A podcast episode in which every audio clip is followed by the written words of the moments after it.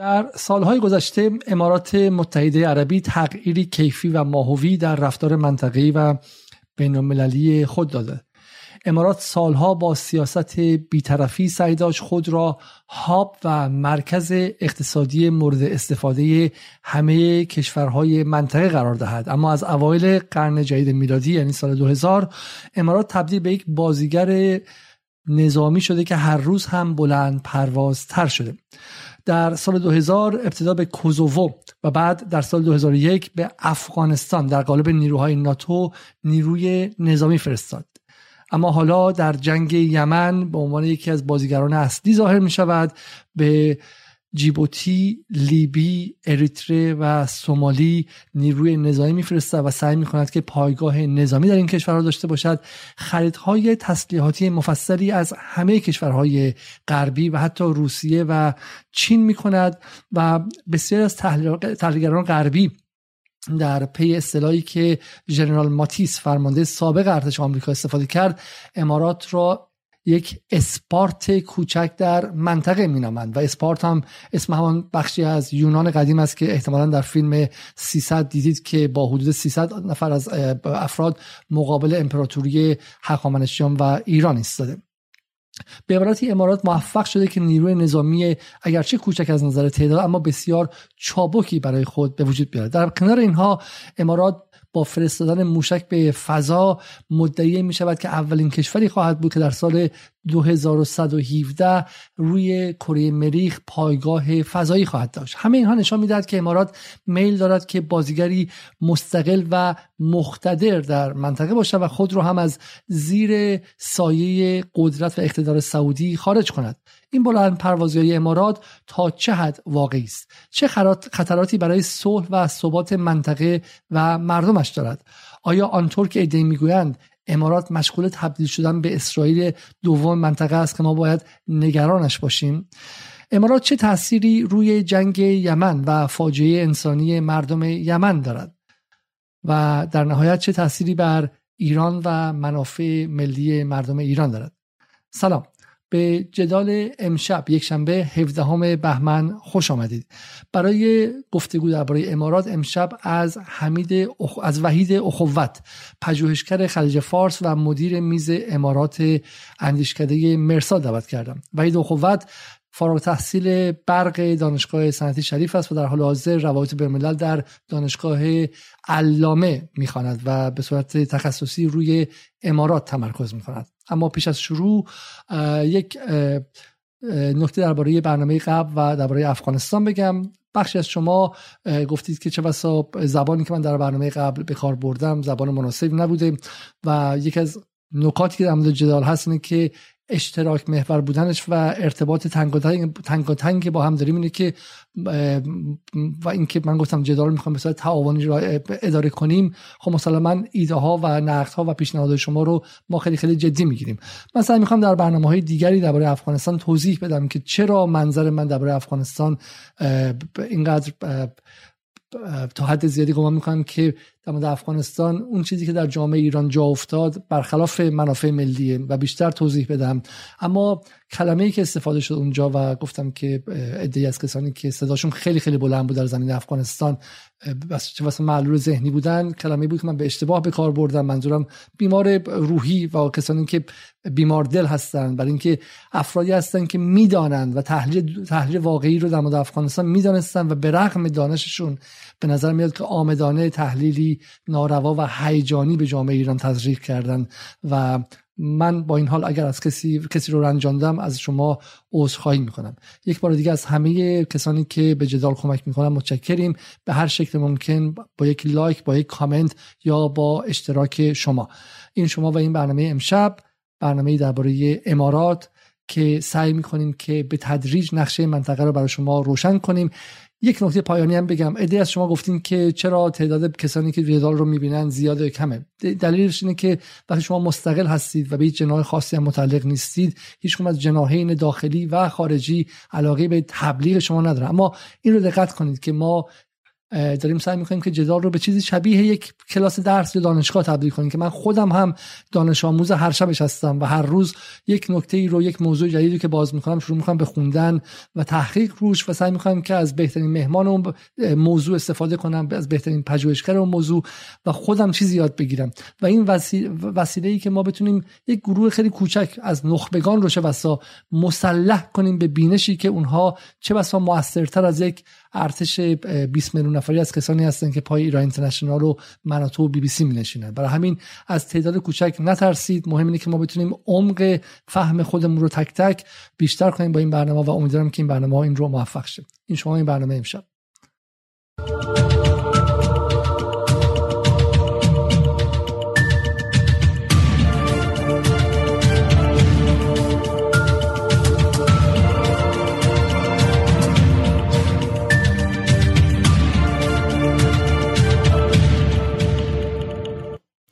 سلام های اخوت خیلی خیلی ممنون که دعوت من رو به این برنامه پذیرفتین به عنوان اولین سوال. این جمله جنرال ماتیس که امارات اسپارت کوچک منطقه است و این چیزهایی که درباره قدرت نظامی امارات در این سالها گفته میشه چقدر واقعیه و چقدر ساخته و پرداخته رسانه هست بسم الله الرحمن الرحیم. منم سلام خدمت شما و بینندگان محترمی که امشب گفتگوی ما رو دنبال می‌کنن. دارم باید بگیم که امارات متحده عربی پس از در واقع حضور نظامی آمریکا در منطقه در جنگ اول خلیج فارس راه متفاوتی رو نسبت به دیگر کشورهای خلیج فارس پیمود اگر بقیه کشورها با خریدهای نظامی بزرگ از یک کشور خاص یعنی آمریکا به دنبال این رفتن که فروشندگان سلاح امنیت اونها رو تضمین کنن و یه جورهایی آمریکا گارانتی کننده امنیت اون توی منطقه باشه امارات متحده عربی رویکرد نسبتا مستقل تری رو استفاده کرد. اونها علاوه بر آمریکا از کشورهای دیگه هم خرید گسترده نظامی داشتن علل خصوص فرانسه و نیروهای نظامی مستقل خودشون رو ترتیب دادن. و نیروهای مستقل خودشون رو برای آموزش بیشتر و برای محک خوردن میدانی در مواقع زیادی به همراه نیروهای آمریکایی در قالب ناتو یا خارج از ناتو به کشورهای مختلف فرستادن. از جمله کوزوو از جمله لیبی از جمله افغانستان. و این باعث شد که ایار نظامی های اماراتی نسبت به کشورهای دیگه علل خصوص عربستان که خب ارتش خیلی بزرگ و پرهزینه هم داره متفاوت باشه. و این نظر در واقع نظامی های آمریکایی رو به خودش جلب بکنه.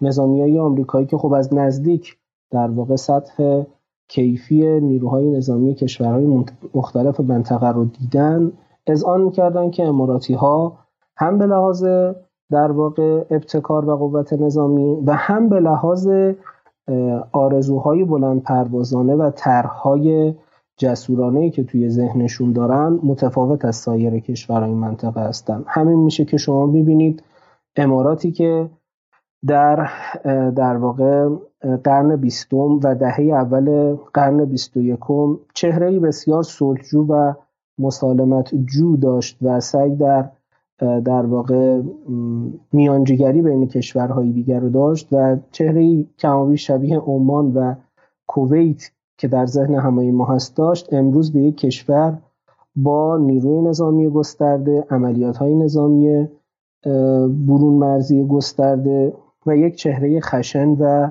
ستیز جو داشته باشه. بسیار خوب. خب سوالی که مطرح میشه مهمترین سال در حال حاضر گمانم بحث یمنه. اگه میشه توضیح بدین که چرا امارات پاش به جنگ یمن کشیده شد. حضور در کوزوو و حضور در افغانستان. حالا جالبه که من داشتم امروز مطالعه می‌کردم میگن که مثلا در جنگ افغانستان به عبارتی نیروهای ناتوی به همراه قرآن بودن. یعنی برخلاف مثلا نیروهای فرانسوی و انگلیسی که می‌رفتن و حالا چشم آبی بودن و مردم افغانستان بهشون نگاه مثبتی نداشتن اینا وارد هر روستایی می‌شدن سعی می‌کردن که با قرآن و با اسلام و با مردم محلی نماز بخونن و دلشون به دست بیارن. ولی بخشی از نیروهای اشغالگر آمریکا و ناتو بودن. ولی از اون به رسیدن به اینکه در یمن برادر کشی کنن و مسلمان کشی کنن و اعتبار خودشون تا این حد زیر سوال ببرن فاصله خیلی خیلی زیادیه درسته؟ قبل از اون آیا در سوریه هم حضور داشتن؟ چون این سالا مثلا قطر خب اعتبار خودش خیلی پایین برد. الجزیره اعتبار خودش نابود کرد. مجبور شدن که العربی جدید رو به وجود بیارن قطری ها ترک ها همینطور سعودی ها همینطور. ولی پا اسم امارات ما نشنیده بودیم. آیا در سوریه هم حضور داشتن؟ یک. و دوم چی شد که این ریسک رو کردن این خطر رو پذیرفتن و تمام قد به پای یمن اومدن؟ در مورد سوال اولتون باید بگم که اماراتی ها همیشه دشمن شماره یک اسلامگراها بودن.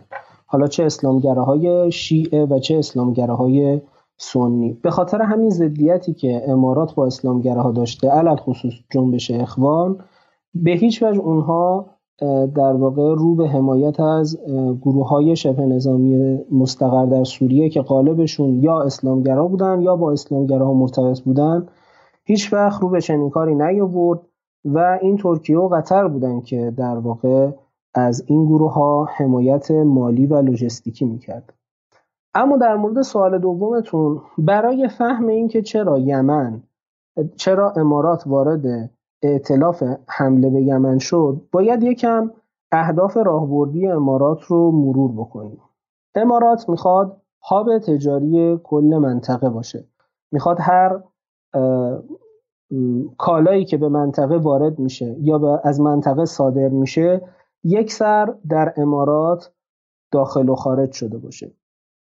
تبدیل شدن به هاب تجاری هم نیاز به در واقع برقرار کردن روابط تجاری گسترده زیرساخت های حمل و نقلی زیرساخت های ارتباطی زیرساخت های مالی و تجاری داره. و هم این که کشوری که می‌خواد چنین جایگاهی داشته باشه باید بر آبراه ها و در واقع کانال های مواصلاتی بین المللی یک در واقع کنترلی داشته باشه. اگر امارات بخواد صرفا زیر اگر امارات می‌خواست صرفا زیرساخت های در واقع حمل و نقل خودش رو گسترده بکنه بدون اینکه نظری به امنیت آبراها داشته باشه اگر یک نیروی میومد آبراهای بین المللی که امارات به شدت به اونها وابسته رو میبست یا درش اخلال ایجاد می‌کرد خب کل پروژه اماراتی زیر سوال می‌رفت. از این جهت اونها برنا... یکی از در واقع عمودهای طرحهای استراتژیکشون این بود که به آبراهای حیاتی منطقه‌ای اشراف داشته باشن. اونا به خاطر همین وارد کشورهای در واقع هم ساحل شرقی و هم ساحل غربی دریای سرخ شدن تا به تنگه راهبردی باب المندب اشراف داشته باشن و بتونن اونجا رو از نزدیک کنترل کنن. در یک همچین طرحی بود که امارات با هدفی متفاوت از عربستان وارد جنگ یمن که واقعا یک فاجعه انسانیه و شاید یعنی امیدوارم که دیگه چنین فاجعه ای تکرار نشه و دیگه دنیا چنین فاجعه ای رو نبینه. وارد شد و خون بیگناهان بسیاری رو ریخت. جمعیت گسترده ای رو تحت تحریم حالا حالا بهش می‌رسیم که که ما بگیم که دقیقا حالا اگه میشه خیلی خلاصه در یکی دو دقیقه بگیم که تو این هفت سال دیگه حدودا جنگ یمن چه بخشیش مسئولیت امارات بود و چه بخشیش مسئولیت سعودی بودش. ببینید بازیگری امارات با عربستان کاملا متفاوت بود. امارات خیلی شارپ و دقیق وارد شد جاهایی رو که می‌خواست خیلی زود و کم دردسر گرفت حفظ کرد نیروهای در واقع پروکسی خودش رو اونجا مستقر کرد و خارج شد.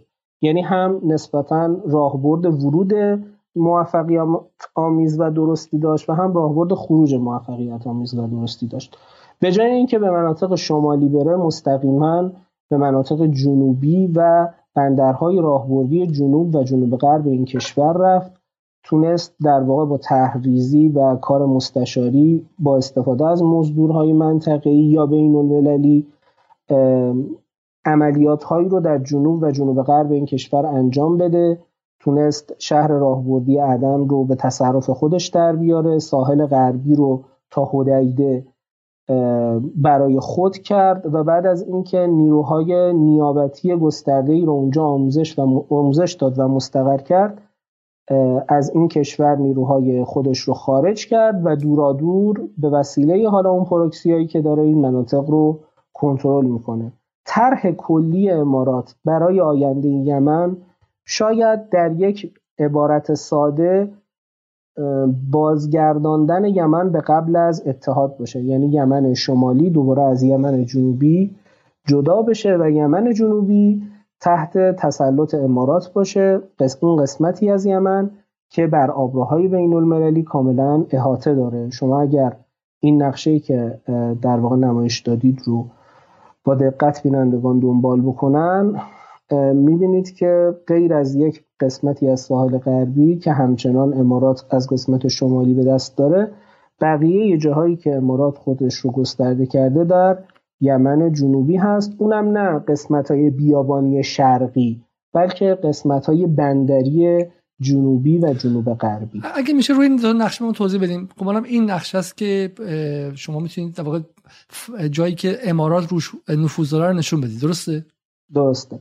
این نقشه ای که بینندگان و شما در حال مشاهدتش هستید در رابطه با تحولات اخیریه که در یمن به وجود اومد. چند ماه گذشته به ناگاه اماراتی ها که تا بندر هدیده رو در اختیار داشتن بندر هدیده اون قسمتی است که بالای اون فلش های قرمز رنگ مشخصه. و بندر هدیده که یکی از معدود در واقع راه های مواصلاتی انصارالله و دولت صنعا با آبهای بین المللی بود رو تحت در واقع محاصره شدیدی داشتن. به ناگاه عقب نشینی کردن و تا نزدیکی های بندر مخا پایین اومدن.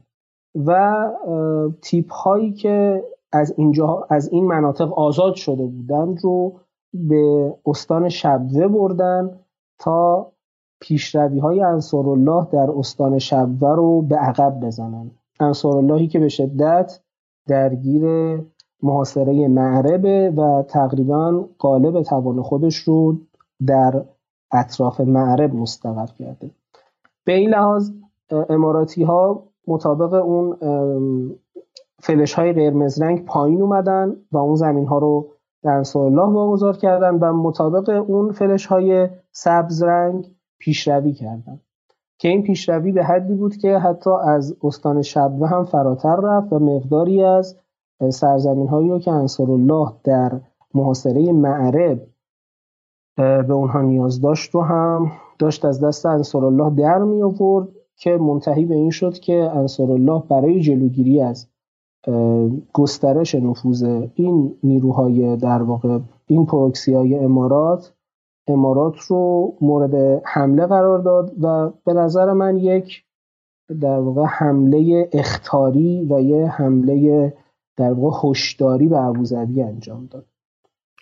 حالا دقیقا می‌خواستم بپرسم از شما. پس شما معتقدین که امارات با زرنگی و با هدفی متفاوت از حالا ما برنامه با حاج صادقیان آیه حاج صادقیان داشتیم که در مورد یمن و ایشون در مورد سعودی بیشتر توضیح داد. شما معتقدید که امارات با نگاه متفاوت برای دسترسی به شاهراهای آبی و به خاطر اینکه خودش رو یک به شکلی کشور تجاری می‌دونه که می‌خواد در مبادله کالا نقش اساسی داشته باشه وارد یمن شد و از نظر حالا منافع خودش هم اشتباه نکرد و خیلی خیلی هم کم هزینه به نسبت وارد شد. در حالی که یمن برای عربستان باطلاق شد. درسته؟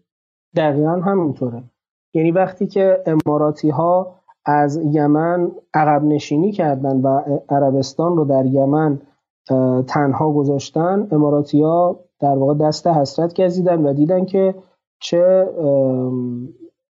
فاجعه ای به بار اومده برای اونها.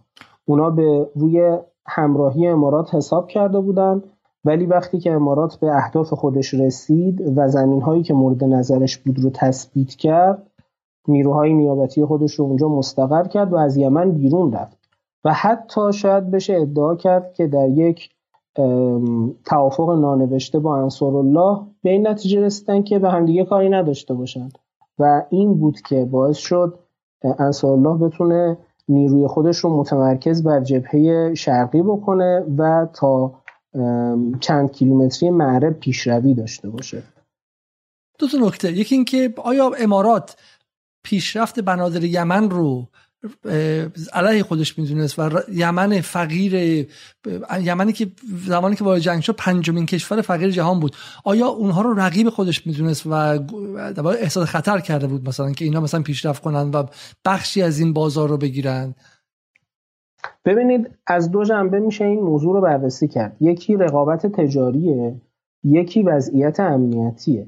به لحاظ رقابت تجاری بله چرا نباید بترسه؟ بالاخره اون بازاری اگر بندر عدن فعال بشه اگر هدیده و مخاف فعال بشن از کیک چه بازیگری کم میشه؟ حتما از کیک ابوظبی و در واقع دوبی کم میشه. اگر تبادل های میان آفریقا قاره بزرگی که سرشار از منابع طبیعی هست با شبه جزیره و جنوب آسیا و شبه قاره هند بخواد از طریق بندرهای یمن صورت بگیره این مستقیما روی وضعیت اقتصادی بنادر امارات تاثیر خواهد گذاشت.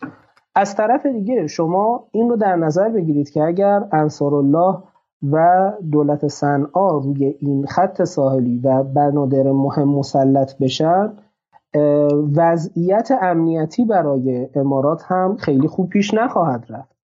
و شما می‌دونید که تزلزل اندک تزلزل امنیتی می‌تونه باعث لرزیدن پای سرمایه گذارها بشه. نیازی نیست که در واقع سرمایه گذاری های فعلی که در دوبی و ابوظبی شده از بین بره تا امارات ضربه ببینه. همین که در واقع سرمایه گذارهای بین المللی بترسن و دیگه سرمایه جدیدی وارد امارات نکنن این خودش می‌تونه بزرگترین آسیب و تهدید برای امارات باشه. این نکته نکته خیلی جالبیه. من حالا می‌خوام توجه بینندگانم رو هم به این بدم که امارات بازیگر خیلی کوچیکیه. جمعیت امارات چقدره؟ امارات یک میلیون جمعیت بومی و نه میلیون جمعیت مهاجر داره که غالبا برای کار اونجا هستن. البته کارهایی که خیلی گستره وسیعی داره. می‌تونه از ریاست بر بزرگترین شرکت های اقتصادی اونجا باشه مثل مدیران انگلیسی که در واقع هواپیمایی دوبی فلای امیریتس و اتحاد رو میگردونن تا کارهای خیلی پیش پا افتاده عمرانی که بیشتر کارگرهای در واقع پاکستانی هندی و اهالی جنوب و جنوب شرق آسیا. در این کشور مشغولش هست. خب ولی یک کشور با این ابعاد کوچیک که به نظر می اومد که مدل توسعه اقتصادیه و برای سالها حداقل برای ذهن مردم ایران تبلیغ می‌شد که چرا دنبال نظامیگری میرید؟ ببینید که چقدر دبی مدل خوبیه و مدل متفاوتیه. کشوری که فقط توش شطور بود و خاک و صحرا بود رو تبدیل کردن به این. ولی ما می‌بینیم که از یک جایی به بعد یک توسعه نظامی عجیبی پیدا می‌کنه و این توسعه نظامی رو شما معتقدید که تنگاتنگ با بحث اقتصادیش. یعنی به خاطر این نیستش که حالا بلند پروازی داره مثل زمان حالا چم مثلا بگید فقط یه جور بلند پروازی. شما معتقدید که این ضروریه برای حفظ اقتدار اقتصادیش. این همیشه خب بیشتر توضیح بدید. ببینید اگر ما نخواهیم خیلی کاریکاتوری و در واقع شبیه داستانهای دراماتیک هپی اند به مسائل سیاسی نگاه بکنیم. با پایان خوش. بله بله. به ما تذکر دادن که از کلمات انگلیسی در برنامه جدال استفاده نکنیم برای همین حتما حتما. آره. اگر نخواهیم اینجوری خوشبینانه و ساده دلانه به مسائل سیاسی و اقتصادی نگاه کنیم باید بدونیم که هیچگاه در واقع یک توسعه پایدار بدون رعایت شاخصهای توسعه در تمام زمینه ها حاصل نمیشه. یعنی توسعه اقتصادی اگر بدون توسعه سیاسی باشه ابتر میمونه. توسعه سیاسی و اقتصادی اگر بدون یک طرح امنیتی پشتیبان باشه این هم زمین می‌خوره.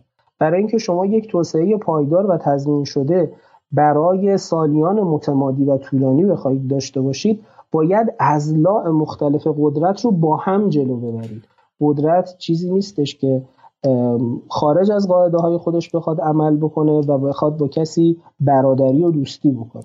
و هم همین شما در واقع معتقد نیستید که حالا شخصا چون من امارات رو شخصا گمان می‌کنم که دولتی است که بخشی از غرب محسوب میشه بخشی از نقشه امنیتی غرب برای این منطقه است. و حالا اگه میشه اصلا توضیح بدیم که این امارات از کجا در اومد و اگه میشه در واقع ریشه استعماری این کشور برای خود توضیح بدید تا اینکه بله. به سال بعدی برسن بعد از اینکه حالا قدرت های استعمارگر خواستن از منطقه برن قوم و قبیله هایی که هر کدوم یک در واقع حوزه استحفاظی در خلیج فارس داشتن اینها از طرف انگلیس به رسمیت شناخته شدن و به اونها قدرت اعطا شد. در واقع انگلیس مانع این شد که عربستان سعودی در خلع قدرت یک کشور خارجی بیاد همه اینا رو ببلعه و به خودش منظم بکنه. یه تعداد از این قبایل در ساحل خلیج فارس بودن ساحلی که بسیار خوش بیاب و علف شرایط آب و هوایی بد و قبل از اینکه بخواد نفت اونجا به طور جدی توسعه پیدا بکنه بسیار عقب مانده بودن.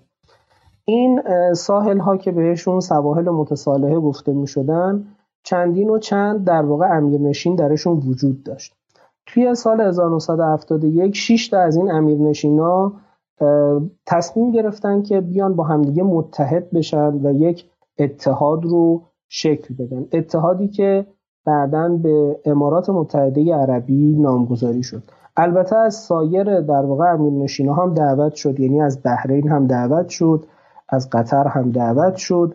ولی خب اینا نپذیرفتن. نهایتا این شش امیرنشین به اضافه یک امیرنشینی که بعدا بهشون پیوست هفت امارتی شدند که امارات متحده عربی رو تشکیل داد کدوم هفتمی بودش که بعدا بهشون پیوست؟ فکر می‌کنم رسول خیمه بود تا جایی که یادمه.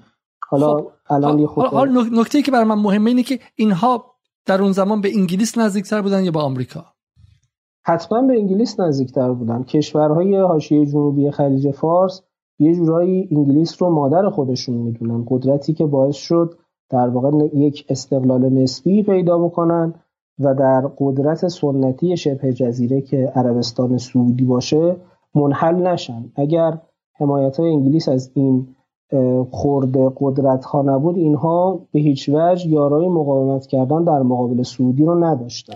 و ببینید اینکه سعودی از 1946 یعنی در قراردادی که 1946 در بیتر لیک یا دریای تلخ گمان میشه فارسی چه بحر بحر المر بشه.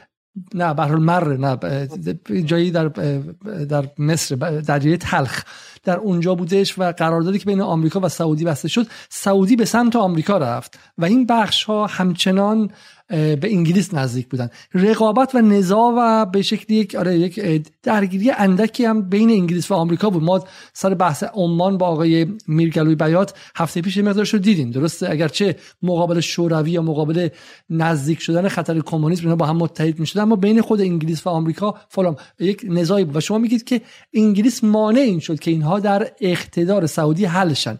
علت اهمیت این قضیه اینه که امروز هم به نظر میاد که اینها این کشورها جنس به قدرتشون به راستی با هم متفاوته. یعنی واقعا امارات رو من خودم شخصا گمان می‌کنم که خب امارات باید بره و زیر در قدرت بن سلمانی که می‌خواد همه جا همه جا ببره حل شه. ولی امارات مستقل ایستاده و و عملا یه قدرتی شده که یه جاهایی شاخ به شاخ میشه با سعودی. درسته؟ کاملا درسته. اگر ما بخوایم در واقع یک سطح تحلیل منطقه‌ای داشته باشیم و قدرت‌های داخل شبه جزیره رو در کنار هم بگذاریم. کشورهای حاشیه جنوبی خلیج فارس کشورهای کوچک حاشیه جنوبی خلیج فارس همواره از در واقع تحت سیطره و سیادت عربستان بودن. عربستان بازیگر مبتکر در واقع جی سی سی یا همون شورای همکاری خلیج فارس بوده و یه جورایی به عنوان برادر بزرگتر هرچی که می‌گفته باید بقیه تبعیت می‌کردن. اما در سایه تضعیف هایی که عربستان توی این 6 7 ساله اخیر پیدا کرد و موقعیت متزلزلی که برای خودش رقم زد امارات تونست به عنوان قدرت نوظهور خودش رو در این منطقه بالا بکشه. قدرتی که یه جورهایی منبع الهام عربستان سعودی جدید هم بود. یعنی بن سلمان در خیلی از در واقع پرونده ها و طرحهای بلند پروازانه ای که برای عربستان سعودی داره اعلام می‌کنه در واقع داره از طرحهایی که در امارات متحده عربی پیاده میشه گرته برداری می‌کنه. حتی در شخصیت خودش هم یه جورهایی سعی می‌کنه از محمد بن زاید تقلید بکنه. همین رابطه باعث شد که یه جورهایی اون رابطه سنتی برادر بزرگتر برادر کوچیکتر بین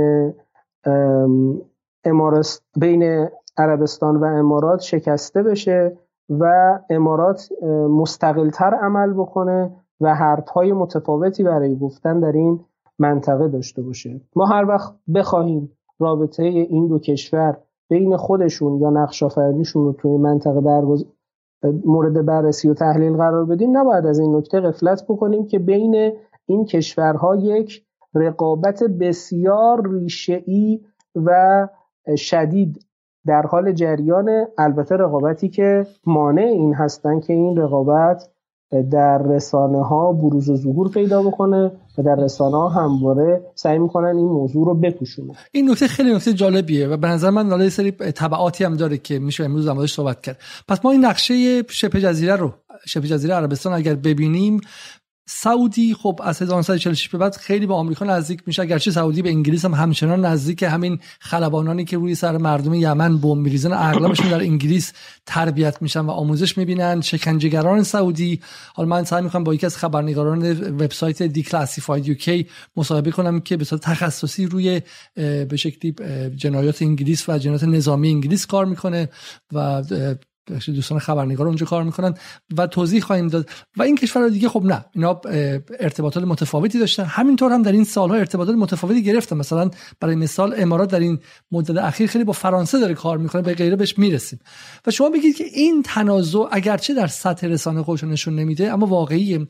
و سوالی که من از شما دارم این که آیا از این گسلی که بین اینا هست میشه یارگیری کرد به نفع ایران به نفع منطقه به نفع مقاومت به نفع یمن و غیره؟ ببینید اگر بخوایم در واقع این موضوع رو بهش بپردازیم باید چند لایش بکنیم. اینی که بخوایم در حد یارگیری چنین چیزی رو تصویر کنیم شاید یه مقدار بعید باشه. چون کل شبه جزیره عربستان در مقابل شیری که در شمال خلیج فارس مدت هاست چندین هزار ساله که وجود داره و اقتدار داره همه اینها از اون با هم میترسن.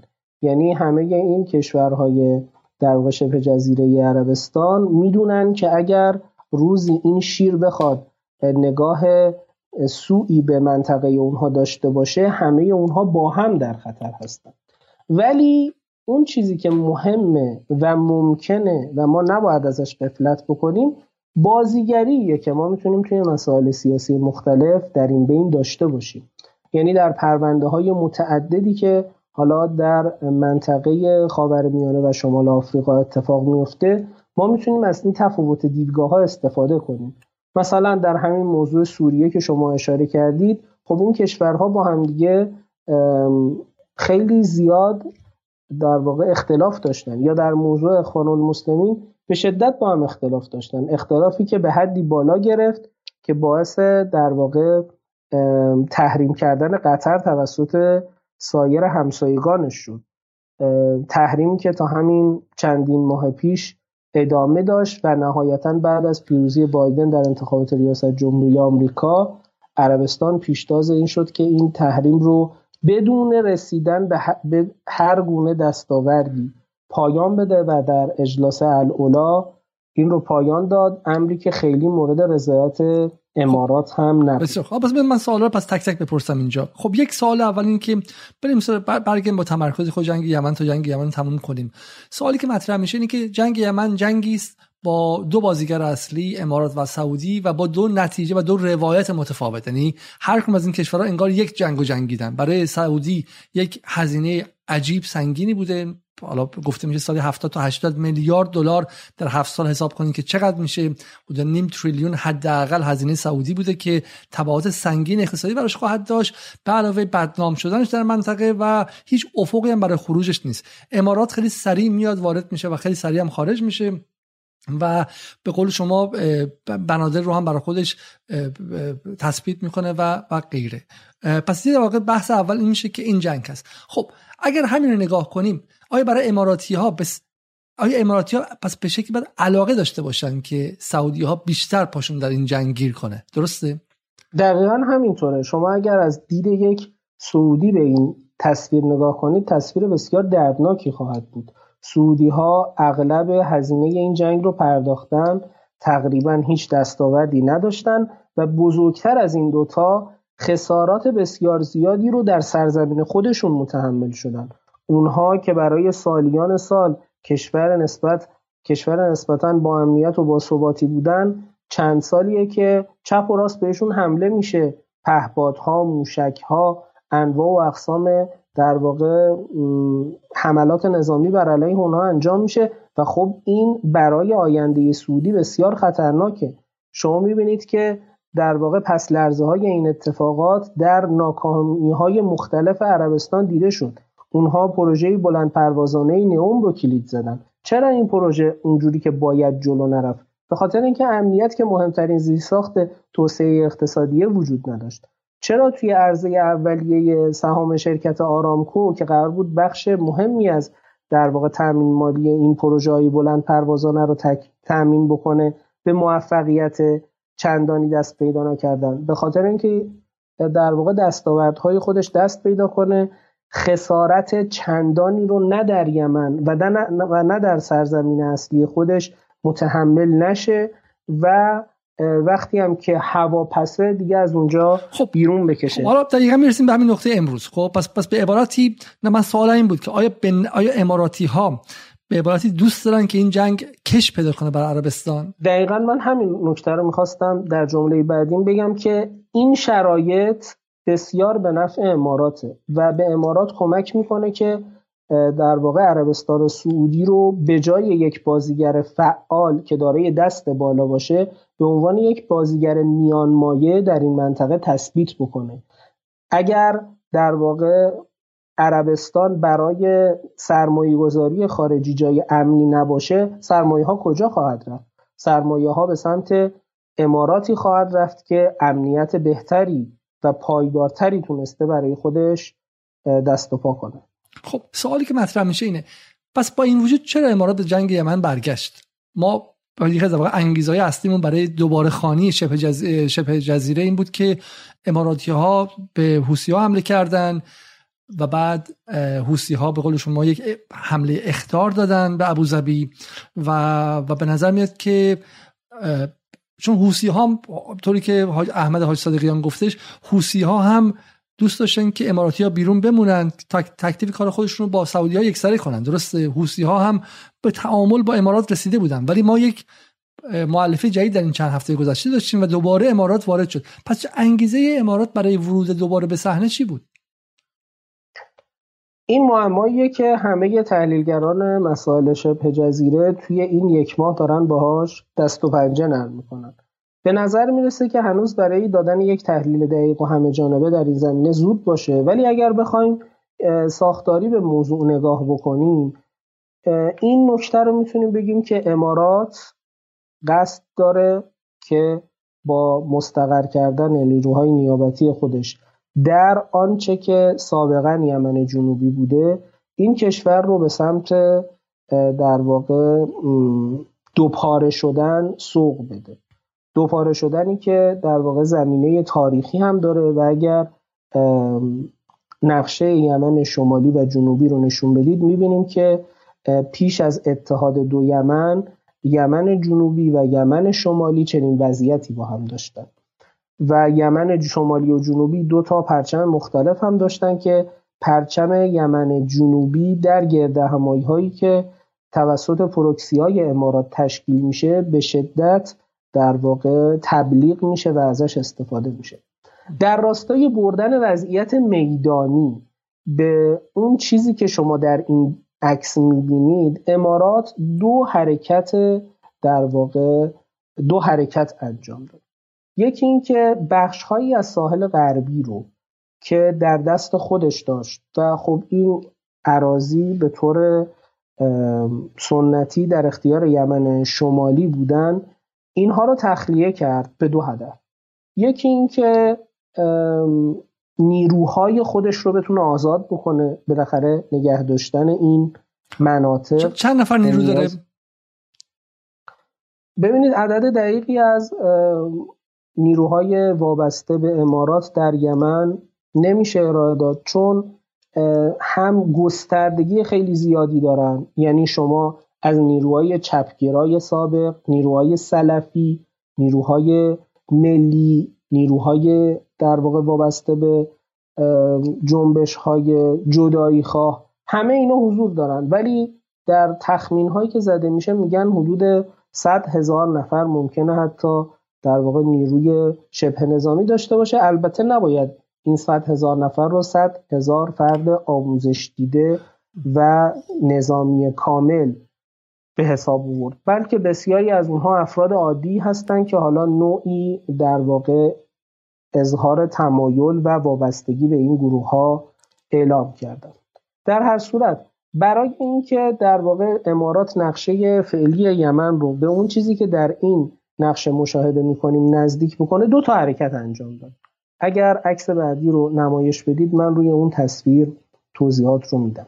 این تصویر درسته؟ دقیقا هم بله. بناگاه امارات در واقع بخشهایی از ساحل غربی رو تخلیه کرد و نیروهای وابسته امارات که بندر هدیده رو در واقع در, در محاصره خودشون داشتن تا نزدیکی های بندر مخا عقب نشستن. نیروهایی که از این قسمت آزاد شده بودن انتقال داده شدن به استان شبوه. استانی که در واقع در مرکز یمنه در تقسیم بندی سنتی یمن شمالی و جنوبی در یمن جنوبی قرار داره. یک استان نفتی منابع نفت و گاز در این استان وجود داره و انصارالله هم مقداری از این استان رو تصرف کرده ولی نیروی اصلی انصارالله و تمرکز اصلیش روی تکمیل کردن محاصره معرب و تصرف این شهر آدمای صحبت کردیم. بسیار خوب. از این جهت بود که این نیروها به استان شبوه رفتن و در استان شبوه پیشروی کردن. پیشروی که با فلش های سبز میشه رو نقشه مشاهدش کرد. خب بسیار خب پس حالا پس واقع حرف اصلی این بود. پس یک نکته خیلی مهم. امارات دنبال تجزیه یمنه. چون مثلا ما فکر عمان در عمان صحبت کردیم عمان به هیچ وجه خواهان تجزیه یمن نیست و براش خط قرمز و تابوی مطلقه. اما برای امارات تجزیه یمن مطلوب نکته اول اینه. و باز هم پس شما گفتین که این که چرا این که چرا امارات وارد شد وارد شد در این لحظه هنوز قابل تحلیل نیستش معتقدی. درسته؟ حالا از یک دو جمله اگر می‌تونید بگید چون می‌خوام بریم رو موضوع بعدی.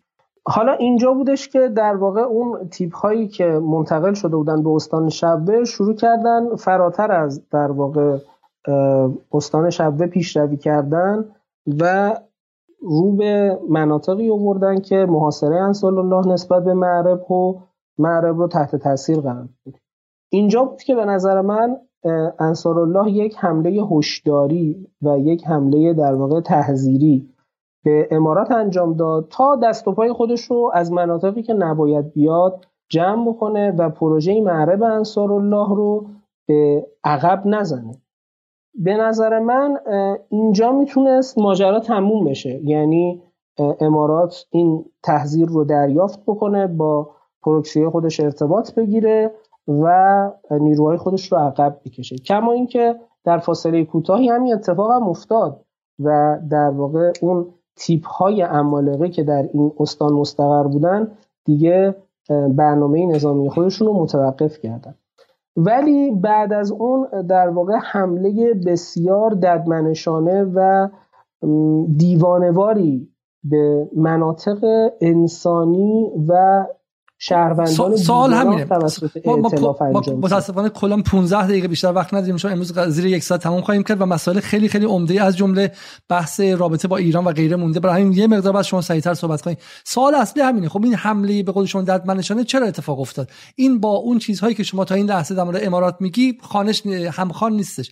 اماراتی که زرنگ بوده چابک بوده خوش تو جنگ آورده و چیزهایی که خواسته رو کشیده بیرون چرا باید حمله ای اینقدر سنگین انجام بده و خودش رو درگیر کنه؟ این موضوعیه که برای خود من هم هنوز کاملا حل نشده و باید بگذره و در واقع شواهد بیشتری آشکار بشه که بتونیم این رو تحلیل کاملی ازش ارائه بسیار خب پس در واقع اصل قضیه که چرا ولی این فرضیه رو نباید نادیده گرفت که شاید کل این موضوع یک فالس فلگی توسط یا عملیات فریبی توسط عربستان باشه که در واقع یه جورایی انصار رو ناگزیر کنه که دوباره به امارات حمله بکنه و امارات هم در پی این حمله در محضوریت قرار بگیره که دوباره صنعا رو مورد حسابت قرار خب خب باشه اماراتی که بخاطرش هم اماراتی که سومون بخت نشستن که اگر واقعا فالس فلگ یا عملیات فریب بود می‌تونستن حداقل خبری رو درس بدن به بیرون که کار ما نبوده. احتمال مطرح می‌کنم. خیلی شواهد زیادی از این فرضیه من در واقع حمایت نمی‌کنه. حالا پس حالا ما چون من چه چیزی گفته میشه این که من, من می‌خوام به مخاطبان یک چیزی نشون بدم یک نقشه نشون بدم از حضور نظامی امارات در در شمال آفریقا. و این خیلی عجیبه. کشوری با حدود دو میلیون یک میلیون جمعیت دو میلیون جمعیت در شاخ آفریقا. در شاخ آفریقا. ببین در کجاها پایگاه نظامی زده؟ در سومالیلند یا در سومالی درسته؟ بحث حضورش در بله. جیبوتی بود و که حالا با دولت جیبوتی هم دعواش شد اخراج شدن دوباره برگشتن. و این نقشه هایی که می‌بینید با پرچم امارات شما ببینید که در چند یک دو سه چهار و پنج جای مختلف نقشه داشته درسته؟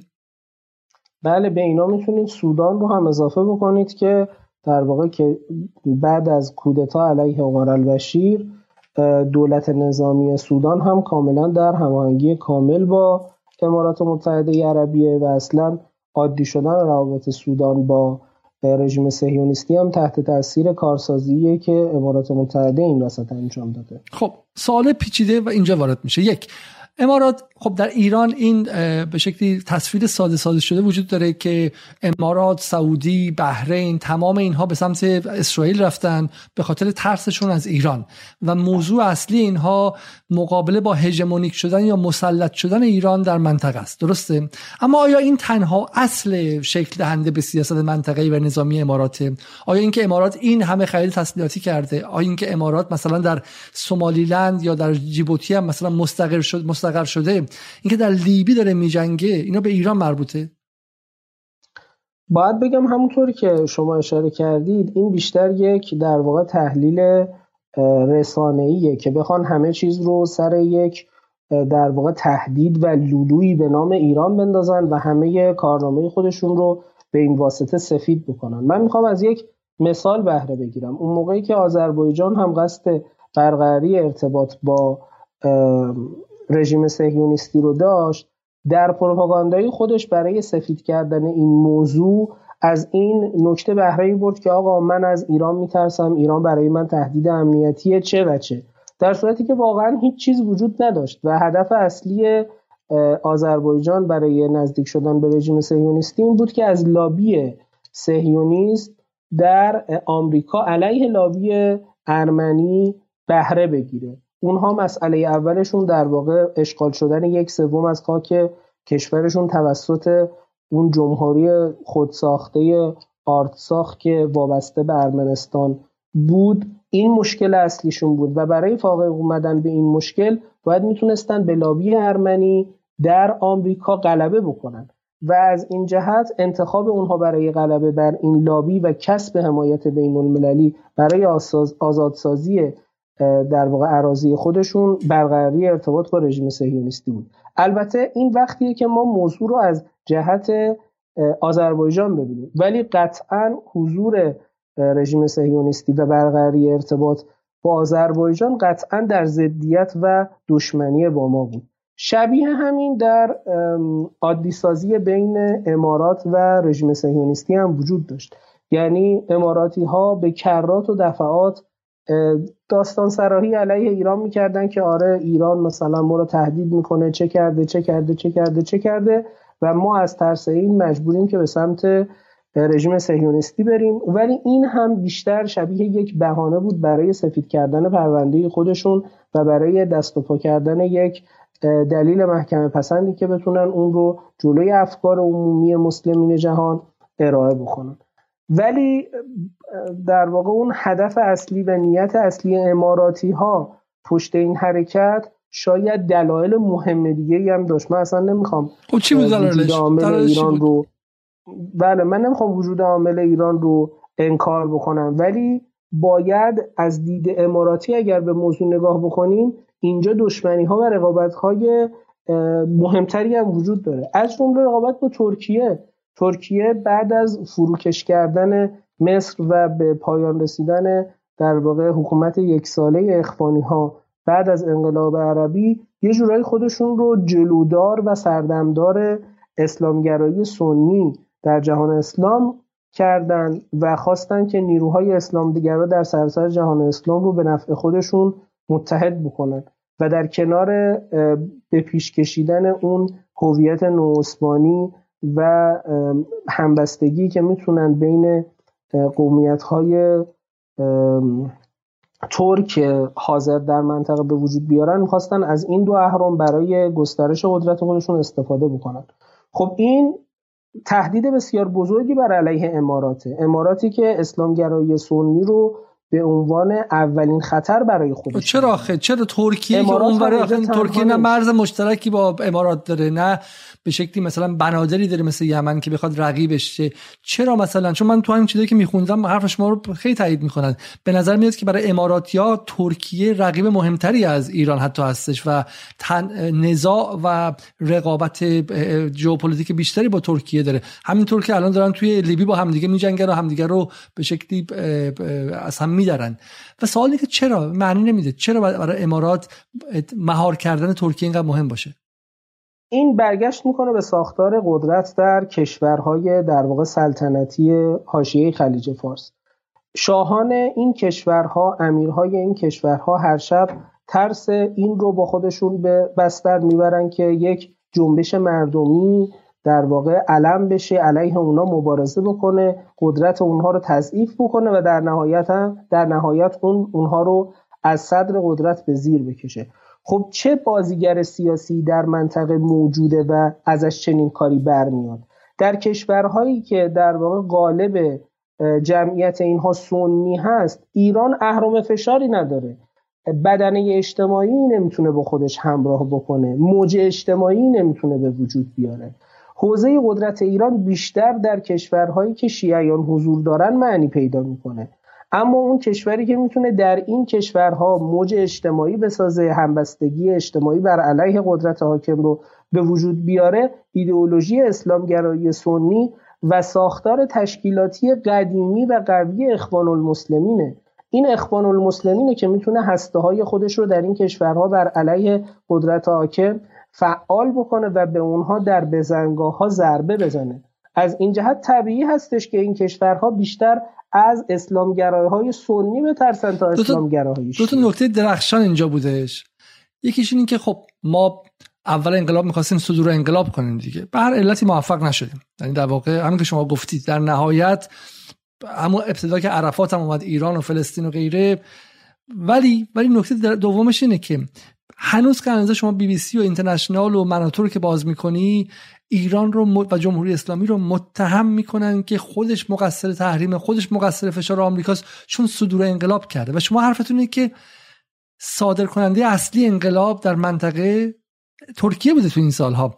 انقلاب عربی رو انقلاب های عربی و بهار عربی بهار مصر و تونس رو اخوانی ها بردن دیگه.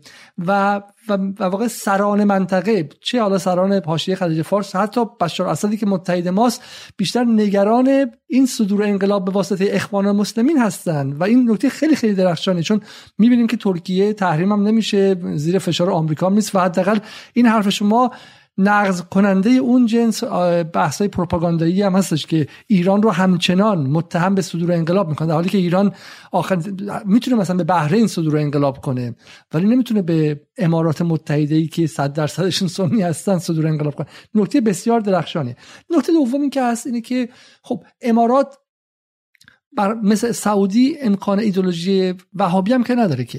برای هژمون شدن برای مسلط شدن برای تقویت قدرتش تو این کشورهای پیرامونی از چه چیزی استفاده می‌کنه؟ اگر بخوام در یک کلمه به سوالتون جواب بدم میگم خیال فروشی.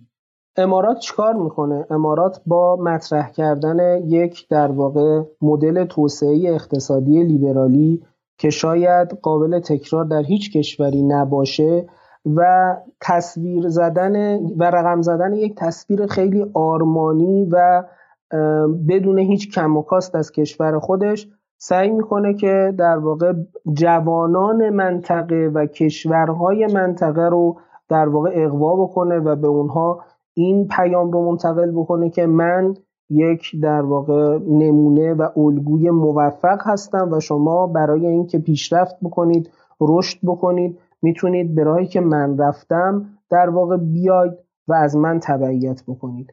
به جای اینکه امارات به جای اینکه روی ایدئولوژی های دینی سرمایه گذاری بکنه روی مدل توسعه اقتصادی سرمایه گذاری کرده.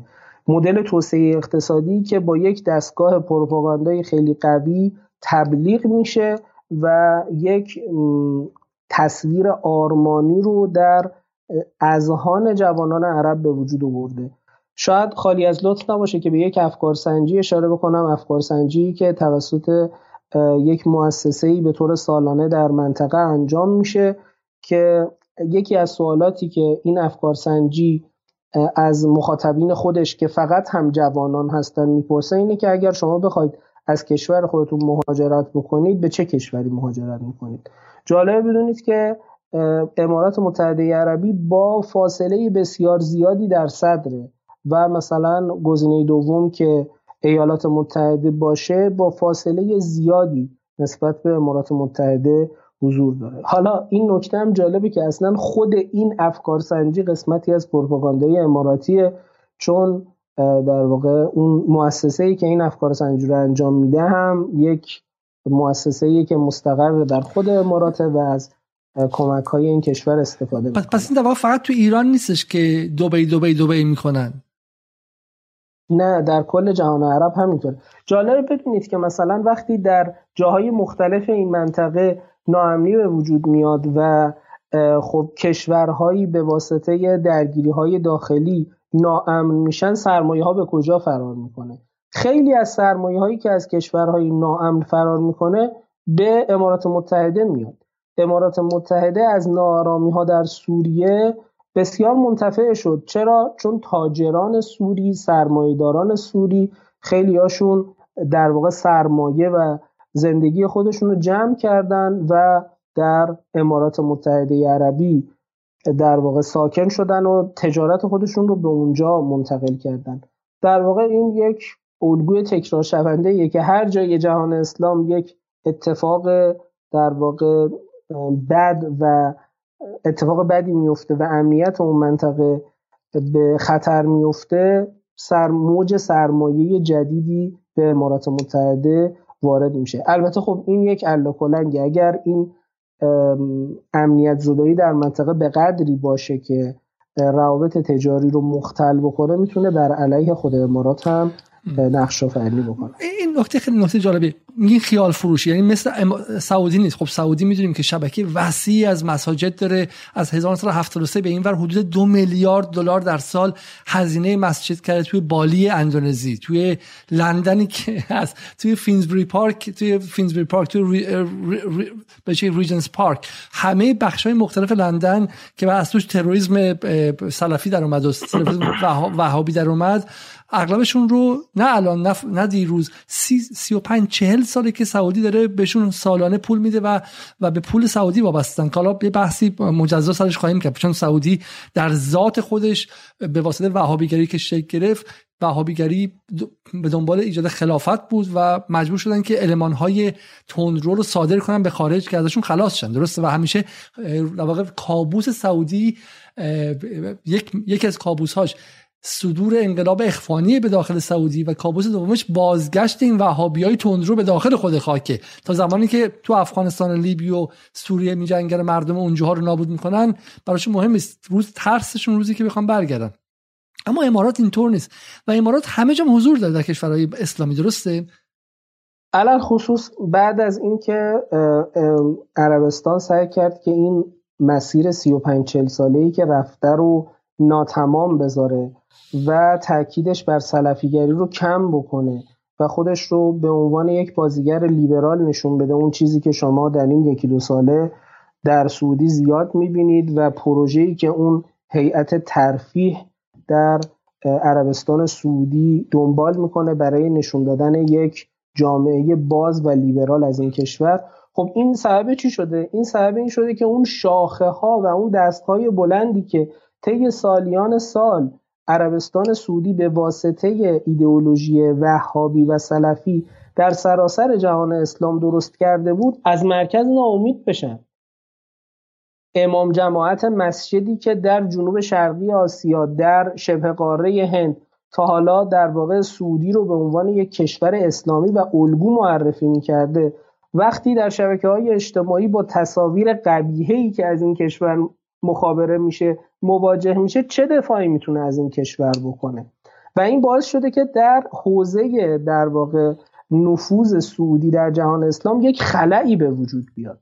خلایی که امارات بهترین استفاده رو ازش کرده و سعی می‌کنه در جایی که حالا سعودی هم به لحاظ مشغله داخلی چون دیگه اون منابع مالی رو بیشتر داره صرف جنگ یمن و موضوعات دیگه می‌کنه و به سمت در واقع تقویت شاخه‌های بین المللی خودش نمی‌تونه ببره و هم به جهت تغییر هویت می‌خواد از یک هویت دینی که بر پایه در واقع ایدولوژی سلفی هم شکل گرفته به سمت یک هویت لیبرال بره. خب این دو خلا باعث شده که در واقع دستهای بلند سعودی در مناطق اسلامی تضعیف بشن و امارات بهترین استفاده را از این موضوع کرده. چرا؟ به خاطر اینکه حوزه نفوذ امارات و عربستان مشترک هستند. یعنی حوزه نفوذ عربستان کشورهای سنی است. اگر امارات هم بخواد حوزه نفوذ پیدا کنه در همین کشورها باید پیدا بکنه. از این جهت اونها یک در واقع رقابت ساختاری بر سر حوزه نفوذ دارن. اونها نمی‌تونن در مناطق شیعی که ما نفوذ داریم وارد بشن. اونها باید بر سر مناطق سنی که بین خودشون رقابت هست با همدیگه هماوردی بکنن. و در این سالها امارات بهترین استفاده را از ضعف سعودی کرده و در خیلی از این کشورهایی که نام بردید جاپا پیدا کرده. البته نه با یک در واقع تابلوی مذهبی و دینی بلکه با یک تابلوی اقتصادی که نوید دهنده آینده روشن توسعه اقتصادی رواداری دینی و یک فضای لیبرال و خیلی توسعه یافته. است این نکته خیلی نکته درخشانی بودش. چون همیشه ما تو ایران به ویژه تو این سالها با این پروپاگاندای سعودی مثل ایران اینترنشنال غیره این U-turn یا یک دور برگردونی که بن سلمان با سرعت خیلی زیاد زد رو تبلیغ کردن که نگاه کن چقدر این اصلاحات خوبیه و چقدر حتی در اونجا هم از ایران وضعشون بهتر الان زنها می‌تونن رانندگی کنن زنها می‌تونن فلان کنن و غیره. و من همیشه فکر می‌کنم که از منظر رئال پلیتیک و سیاست واقعی دو تا خطر داره. یک در داخل خب بدنه امامان وهابی که ساختار قدرت رو می‌سازن زمان شورش خواهند کرد و و ساخت داخلی سعودی خیلی بی ثباته و این رو خیلی از کسانی که تحلیلگرانی که ریسک رو و در واقع میزان خطر سرمایه گذاری رو نگاه می‌کنن ازش آگاه هستن که سعودی بن سلمان اگرچه خب flexibility بیشتر flexibility بیشتری داره و می‌تونه مثلا دروازه آینده رو باز کنه اما ثبات نداره در داخل. و این نکته که شما گفتین بود که این سعودی و این یوترنی که بن سلمان انجام داد با این سرعت زیاد عملا تمام سرمایه گذاری چهل ساله جهانی جهان اسلام سعودی رو از بین برد و قدرت نفوذش رو به شدت کاهش داد. این نکته خیلی نکته مهمیه. پس بن سلمان همونقدر که داره پول خرج می‌کنه و به شکلی توپ و ترقه جدید می‌خره اما حوزه نفوذی که پدرش رو پدر بزرگش رو به شکلی اموهاش در این سال به دست آوردن رو از دست داد. نکته بسیار درخشانیه حدود یک ساعت بحث ما گذشته. من قول داده بودم که گفتگوها رو یک ساعت بیشتر انجام ندم. ما می‌تونیم این گفتگو رو با یک شب دیگه انجام بدیم و ادامه بدیم. ولی حدود 694 نفر در اتاق هستن دارن نگاه می‌کنن بحث رو و حدود 167 نفرشون لایک کردن. من وای میسم یک میان پرده 30 ثانیه نشون میدم. اگر دوستان علاقه دارن به نظر لایک کنن و همینطور کامنت بذارن. ما می‌تونیم یک نیم ساعت دیگه برنامه رو ادامه بدیم وگرنه برنامه رو همینجا متوقف می‌کنیم و و شب دیگه شاید این برنامه رو ادامه بدیم. از بدیم من منتظر دوستان میشم و یک میان پرده کوچیک پخش می‌کنم تا اینکه تصمیم بگیریم.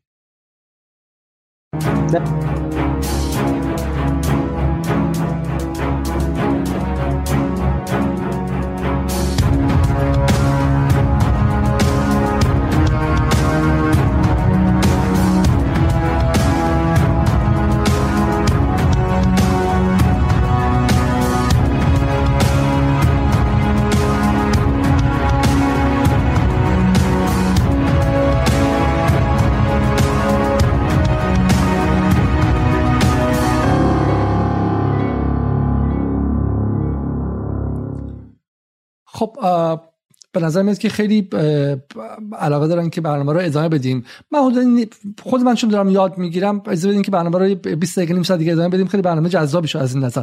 خب پس شما میگید که جاهایی که وکیوم یا در واقع خلای قدرت به وجود اومد در این سالها به خاطر تغییرات سریع ایدئولوژی که بن سلمان رو امارات پر کرده. و این دعوای امارات و بن امارات و سعودی خب یک دعوایی که ما در یمن داریم می‌بینیم به رغم اینکه در ظاهر با هم متحد هستن اما دارن با هم رقابت می‌کنن. این خیلی نکته قشنگی بود شما گفتید امروز.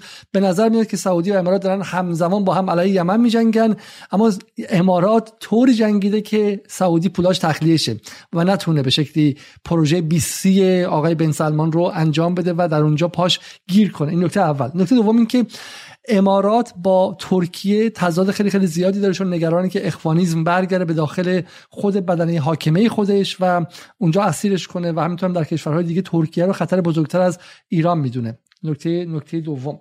یه نکته می‌خوام من به شما نشون بدم و اونم بحث آینده فروشی و خیال فروشیه. چون چیزی که در جامعه ایران هم کار می‌کنه و شما میگی در جای هم کار می‌کنه. سایت اصلی امارات چیزی هست به اسم آینده که یو نقطه ای ایه و من می‌خوام این سایت رو با هم دیگه باز کنیم و برای مخاطبان این سایت رو بریم ببینیم که این آینده رو چجوری میفروشن. و من همینجا این سایت رو می‌خوام برای شما بالا پایین کنم. این سایت اصلی پادشاهی امارات که در اینجا توضیح میده مثلا در سال 2117 پروژه رسیدنشون به کره مریخه و, و در اینجا می‌خوان اولین کشوری باشن که به کره مریخ می‌رسن و در اونجا پایگاه مثلا چه می‌دونم پایگاه انسانی دارن. در سال 2071 به شکلی برنامه 50 ساله شونه که قرار مثلا دستاوردهایی داشته باشن و و غیره.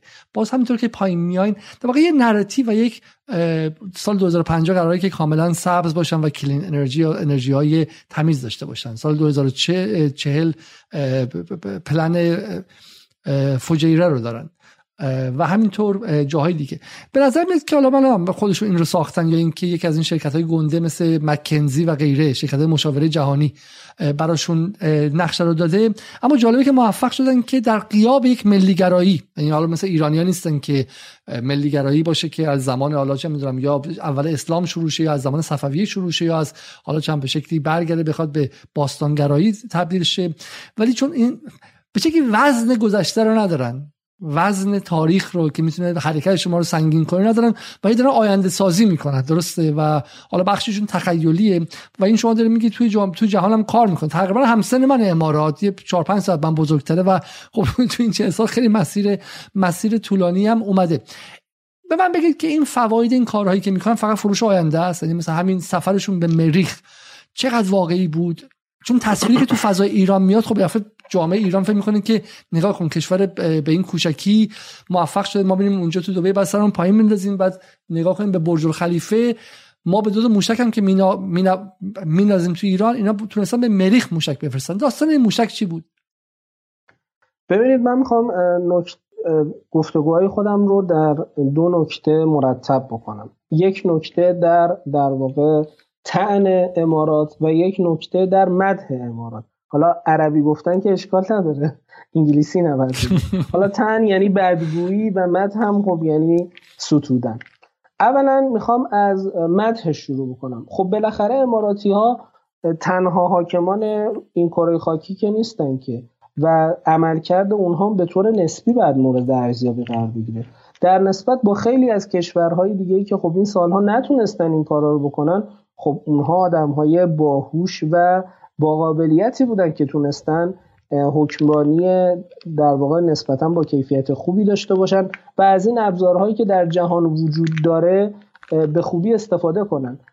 اماراتی ها تنها کشوری که بر روی پترودلار دلت می‌زنه نیستن. ولی خب همه این کشورها نتونستن مثل امارات وضعیت خودشون رو سامان بدن. علاوه بر اینکه اگر ما بخوایم داخل امارات هم بریم خب این امارت ابوظبیه که دارای منابع نفت و گازه. امارت دوبی منابع نفت و گازی نداره و دستاوردهایی که داشته همه بر پایه در واقع ابتکارات مالی و تجاری بوده که خودش ایجاد کرده. از این جهت ما نباید در واقع اونها رو مورد نکوهش قرار بدیم. ولی نبایدم در واقع فریفته و خام این تصویرسازی بشیم که اونا دارن از خودشون ارائه میدن. به خاطر اینکه این تصویرسازی ها به هدف در واقع پایدار کردن جریان سرمایه گذاری خارجی انجام میشه. اونها می‌خوان از خودشون تصویر کشور آینده رو به جهان مخابره کنن. کشوری که اگر در واقع در آینده بخوایم یک پیشتاز در منطقه انتخاب کنیم اونها باشن. خب سرمایه گذارها قطعا به دنبال گذشته نیستن. اگر کشوری باشه که گذشته خیلی پرشکوه و افتخاری هم داشته باشه این آینده است که در واقع ترسیم می‌کنه که سرمایه ها به کدوم سمت برن. از این جهت شروع کردن یک برنامه های در واقع تبلیغاتی و نمایشی نه خب مثلا نه خب من اگه سرمایه گذار انگلیسی بودم نگاه می‌کردم اینا دارن به من سرمایه گذار انگلیسی بودم 1973 بود الان 1974 بود و می‌دیدم که محمد رضا پهلوی داره میگه که من می‌خوام دریای خزر به خلیج فارس وصل کنم می‌خوام بیام در تا سال 2000 یک از پنج کشور بزرگ جهان شم می‌خوام بیام فلان کنم. میترسیدم. فکر می‌کردم که خب این بلند پروازی ها ممکنه به انقلاب برسه. خب سوال اینه که من این سرمایه گذار انگلیسی باشم ببینم که امارات داره پولشو خرج فرستادن انسان به مریخ می‌کنه این قرار منو بترسونه یا اینکه نه؟ چطوری قرار به من امنیت بده؟ از این جهت که در واقع نشون بده که شما یک کشور پیشرو هستید. مثلا با این مثالی که شما گفتید شروع کنیم و دو وجهه این در واقع موضوع رو درش ببینیم. اونها با در واقع تبلیغات بسیار زیادی اعلام کردن که آقا ما می‌خوایم کاوشگر به مریخ بفرستیم. خب کاوشگر به مریخ فرستادن دو تا مقدمه اساسی داره. یک ساختن کاوشگر. دو در واقع پرتاب کردن و رسوندن این کاوشگر به سطح مریخ. خب کدومی که از این دو قسمت رو اماراتی انجام دادن؟ هیچ کدوم. یک در واقع یادم کاریکاتوری توی رسانه های اجتماعی در واقع اون روزها متداول بود و دست به دست می‌شد که سه نفر جلوی یک کنسول بازی نشستن. دو نفر دستشون وصله یه نفر دستش وصل نیست. زیر اون دو نفری که دستشون وصله نوشته بودن آمریکا و ژاپن اون کسی که دستش وصل نبود امارات بود. در واقع امارات نقشی در این موضوع نداشت. به خاطر اینکه در واقع اون کسی که کاوشگر رو ساخت یک پروژه تحقیقاتی در یک دانشگاه آمریکایی بود که امارات فقط پول اون پروژه رو داده بود. و اون تیمی هم که این کاوشگر رو به فضا فرستاد یک شرکت ژاپنی بود که در واقع این پرتاب رو انجام داد. ولی سهم اماراتی ها چی بود؟ ساختن یک دکوپاژ عالی و یک صحنه بینقص که بتونن توش حسابی تبلیغات بکنن. یعنی یه مرکزی ساختن به نام مرکز فضایی حالا بن راشد که توش یه سری جوون رو پشت یه سری مانیتور نشوندن. ولی اینا فقط نظارگرن دستشون وصل نیست. کاری نمی‌تونن بکنن. ولی خب همین تصویر برای عموم مردمی که در منطقه ما زندگی می‌کنن یا در واقع افرادی که تحت تاثیر جریان های رسانه قرار می‌گیرن بسیار تاثیرگذاره. میگن که خب حالا توی این منطقه ای که عربستان به چی معروفه؟ به مثلا شهرهای زیارتی معروفه و سلفیتی که به همه جهان صادر کرده. کویت به چی معروفه؟ قطر به چی معروفه؟ عمان به چی معروفه؟ امارات به چی معروفه؟ اون چیزی که امارات سعی می‌کنه اسم خودش رو با اون در اذهان عمومی دنیا گره بزنه پیشتازی پیشروی فناوری توسعه و این موضوعات مثبتی که به واسطه اونها بتونه پس در واقع نظرها رو به سمت پس خودش پس, پس به عبارتی پول خودش رو در آورد شما حساب کردم حدودا نگاه کردم حدودا 250 میلیون دلار هزینه این کاوشگری بود که در توسط ژاپن از از یک جزایر ژاپن هم پرتاب شد. و شما معتقدید که پس این در واقع بخشی از اون تبلیغی که بعد سرمایه گذاران رو جذب کنه و بیاره داخل اونجا و به معنی در واقع پول دور ریختن نیستش. درسته؟ یعنی اصلا ببینید همه سرمایه گذارا که انیشتن نیستن که. خیلی هاشون افرادی هستن که در واقع اطلاعات خودشون رو از همین در واقع مبانی رسانه ای می‌گیرن. و خب جنبه در واقع ستودنیش برای امارات اینه که خب ده ها برابر این پول ها رو عربستان هم داشته قطر هم داشته کویت هم داشته.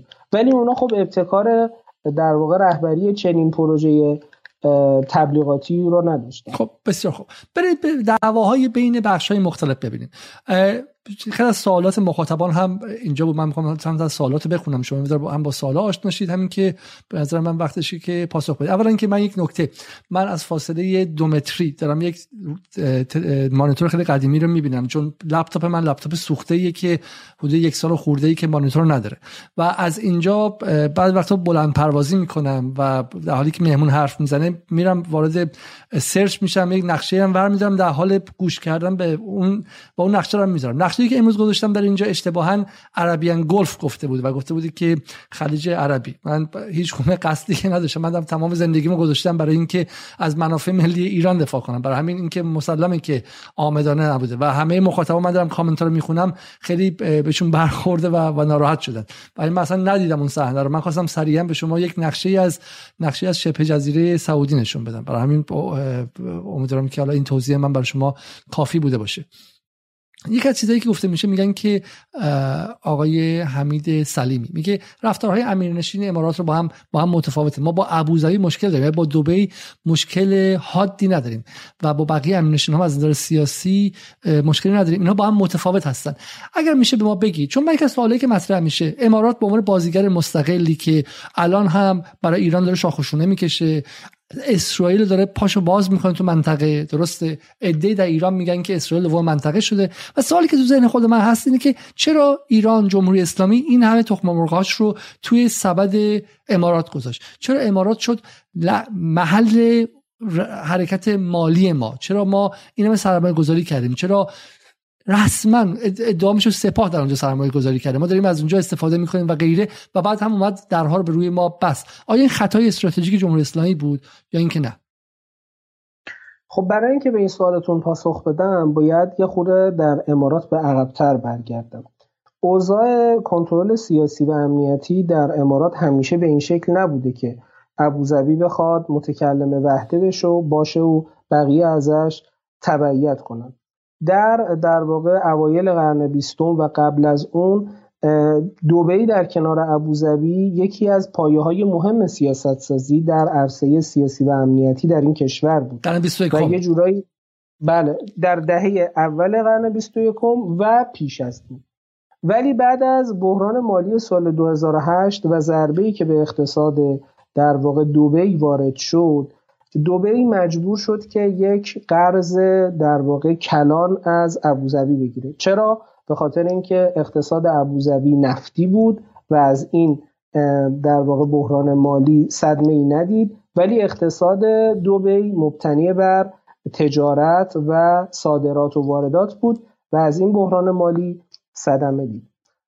دوبی برای اینکه این وام 20 میلیارد دلاری رو از ابوظبی دریافت کنه مجبور شد که شرایط خفتباری رو بپذیره.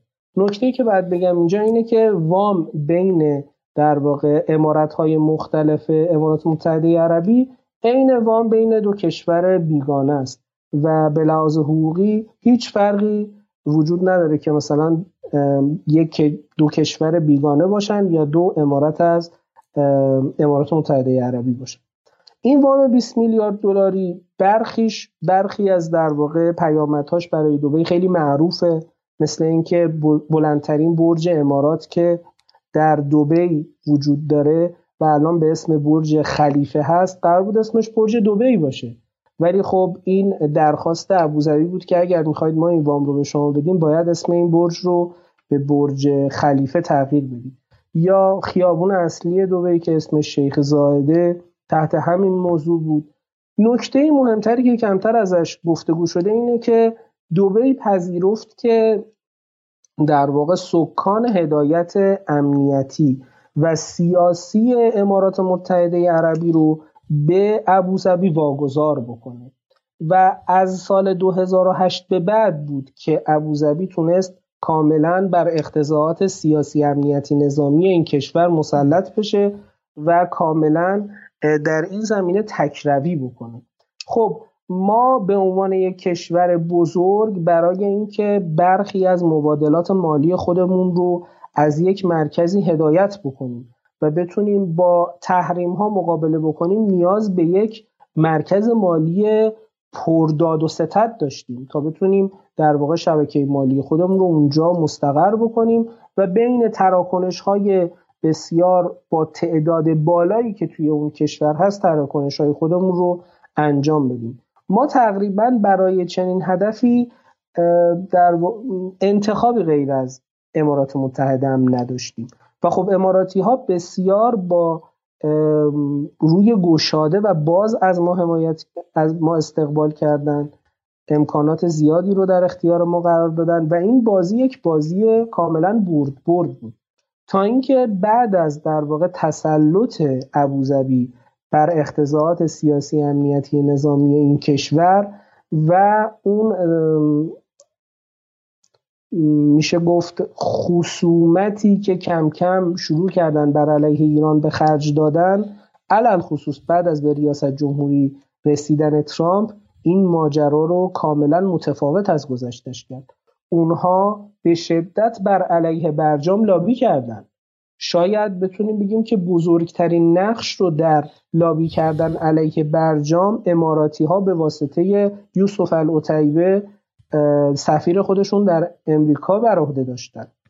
اونها به شدت علیه ما خسمانه برخورد کردند و وقتی که آمریکا خواست صنعت نفت ایران رو به کلی تحریم بکنه این امارات بود که به کمک سعودی اومد و با همدیگه در همکاری با آمریکا سهم عرضه نفت ایران رو پر کردن. خب این یک رفتار کاملا خصمانه است. این در واقع امارات بود که در بحران ارزی ما در واقع راه های ورود ارز به کشور به کشور ما رو بست و صرافی های متعددی که در واقع با ایران کار می‌کردن رو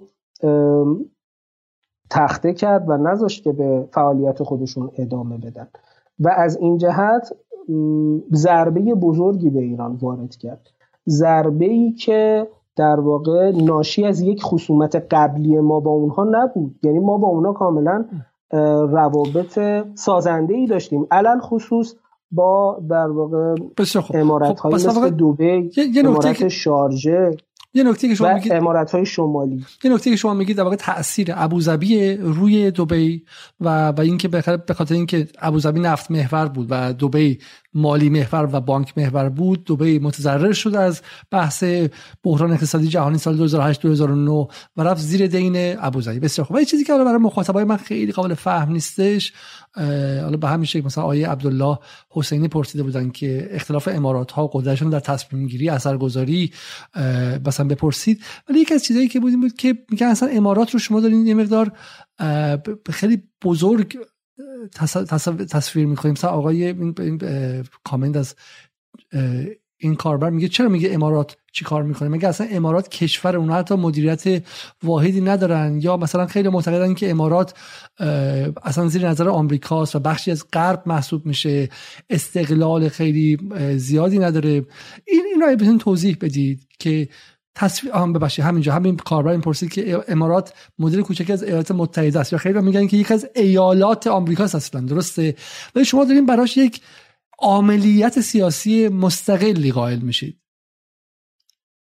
ببینید اینی که در واقع امارت ها از همدیگر مستقل هستند و تصمیم گیری داخلی اونها بدون دخالت سایر امارت ها انجام میشه حرف درستی.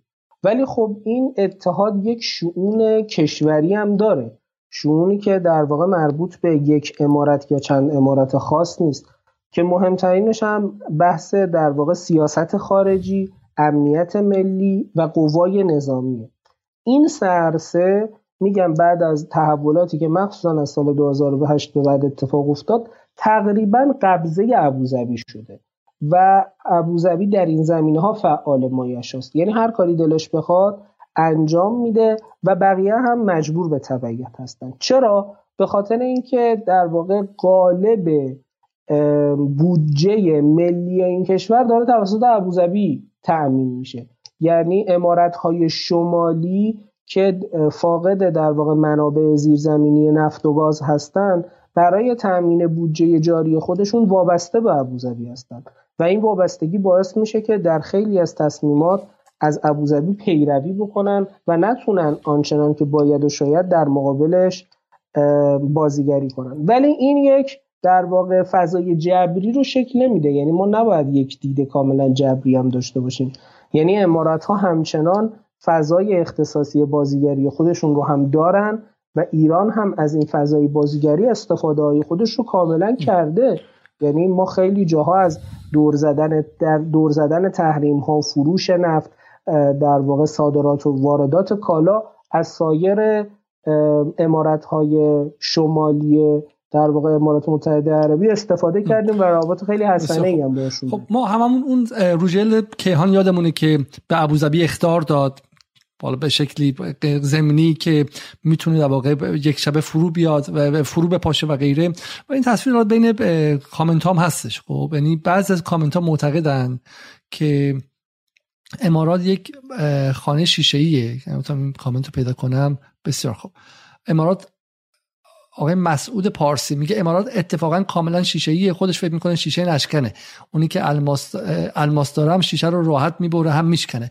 و ایده گمان می‌کنن که این امارات ممکنه فردا اصلا بپاشه. ایران بهش حمله کنه ها حمله رو بیشتر کنن و غیره. ایده هم مثل های سهند سهند من تقاضا می‌کنم دوستان با اسم خودشون بیان کامنت بزنن. بهتر میگه که برخلاف تصور اکثر ما که امارات به قولی کشور شیشه می‌بینیم اصلا اینجوری نبوده. بسیار متفکرانه امارات در این 40 سال به اینجا رسوندن که کسی مثل بن سلمان عربستان رو مجبور برای عقب نشینی کنن. خب سوالی که اینه اینه که شما به عنوان کسی 24 سال رو امارات دارین کار می‌کنید ثبات و امنیت امارات رو چقدر این امنیت امارات رو چقدر با ثبات می‌دونید چقدر آینده دار می‌دونید. من دیدم که در یک جایی بهش نوشته بود که oasis of security واحه امنیت. یعنی اگه جزیره ثبات رو کارتر برای ایران به کار برد اینها هم از واحه یعنی در این در این بیابانی که همه جا بی امنی و ناامنی هستش اینا مثل واحه‌ای هستن. سبز خورم از امنیت و قراری که این امنیت هم با ثبات و دوامدار باشه توی وبسایتشون هم. وبسایت اصلی دولتشون برای سال 2117 هم نقشه کشیده. اما چه کار می‌خوان بکنن در واقع برخلاف تصورهایی که حالا هم از نظر حتی محیط زیستی می‌دونی که سازمان ملل به شکل report ی که گزارشی که تازگی منتشر کرد سال گذشته نشون داد که خیلی از این کشورهای حاشیه جنوبی خلیج فارس تا ده 20 سال آینده انقدر طوفان‌های شن خواهند داشت و مشکلات جدی محیط زیستی خواهند داشت که اصلا زندگی شاید غیر ممکن باشه. اما خودشون دارن مرتب آینده فروشی می‌کنن و دارن نشون میدن که ما نه فقط 20 سال 30 سال آینده بلکه 100 سال آینده چه نقشه‌ای داریم و این احساس ثبات رو در ذهن سرمایه‌گذاران و به شکلی مردم منطقه میکاره. شما خودتون فکر می‌کنید که ثبات امارات چقدر امارات چه خانه شیشه و چه خانه بتونی؟ ببینید این کاملا به سطح تهدید و تنش وابسته است. در یک سطح تهدید و تنش بالا تقریبا امارات هیچ برگه برنده ای نداره. اگر به سراغ در واقع تصاویری که باتون به اشتراک گذاشتم بریم خب امارات هیچ منبع آبی سرزمینی نداره و به لحاظ امنیت غذایی هم بسیار در واقع وضعیت خطرناکی داره. اگر شما شاخص چهارم رو مشاهده بکنید در واقع منابع طبیعی و در واقع تاباوری اونها رتبه 89 رو در جهان دارن و در صورت بروز یک واقعه مهیب و یک در واقع جنگ نسبتا فراگیر اونا قبل از اینکه بخوان از تیر و ترقه و موشک بمیرن احتمالا از گشنگی خواهند بود این فقط در مورد مثل اتفاقی که تو قطر افتاد دیگه درسته نیست.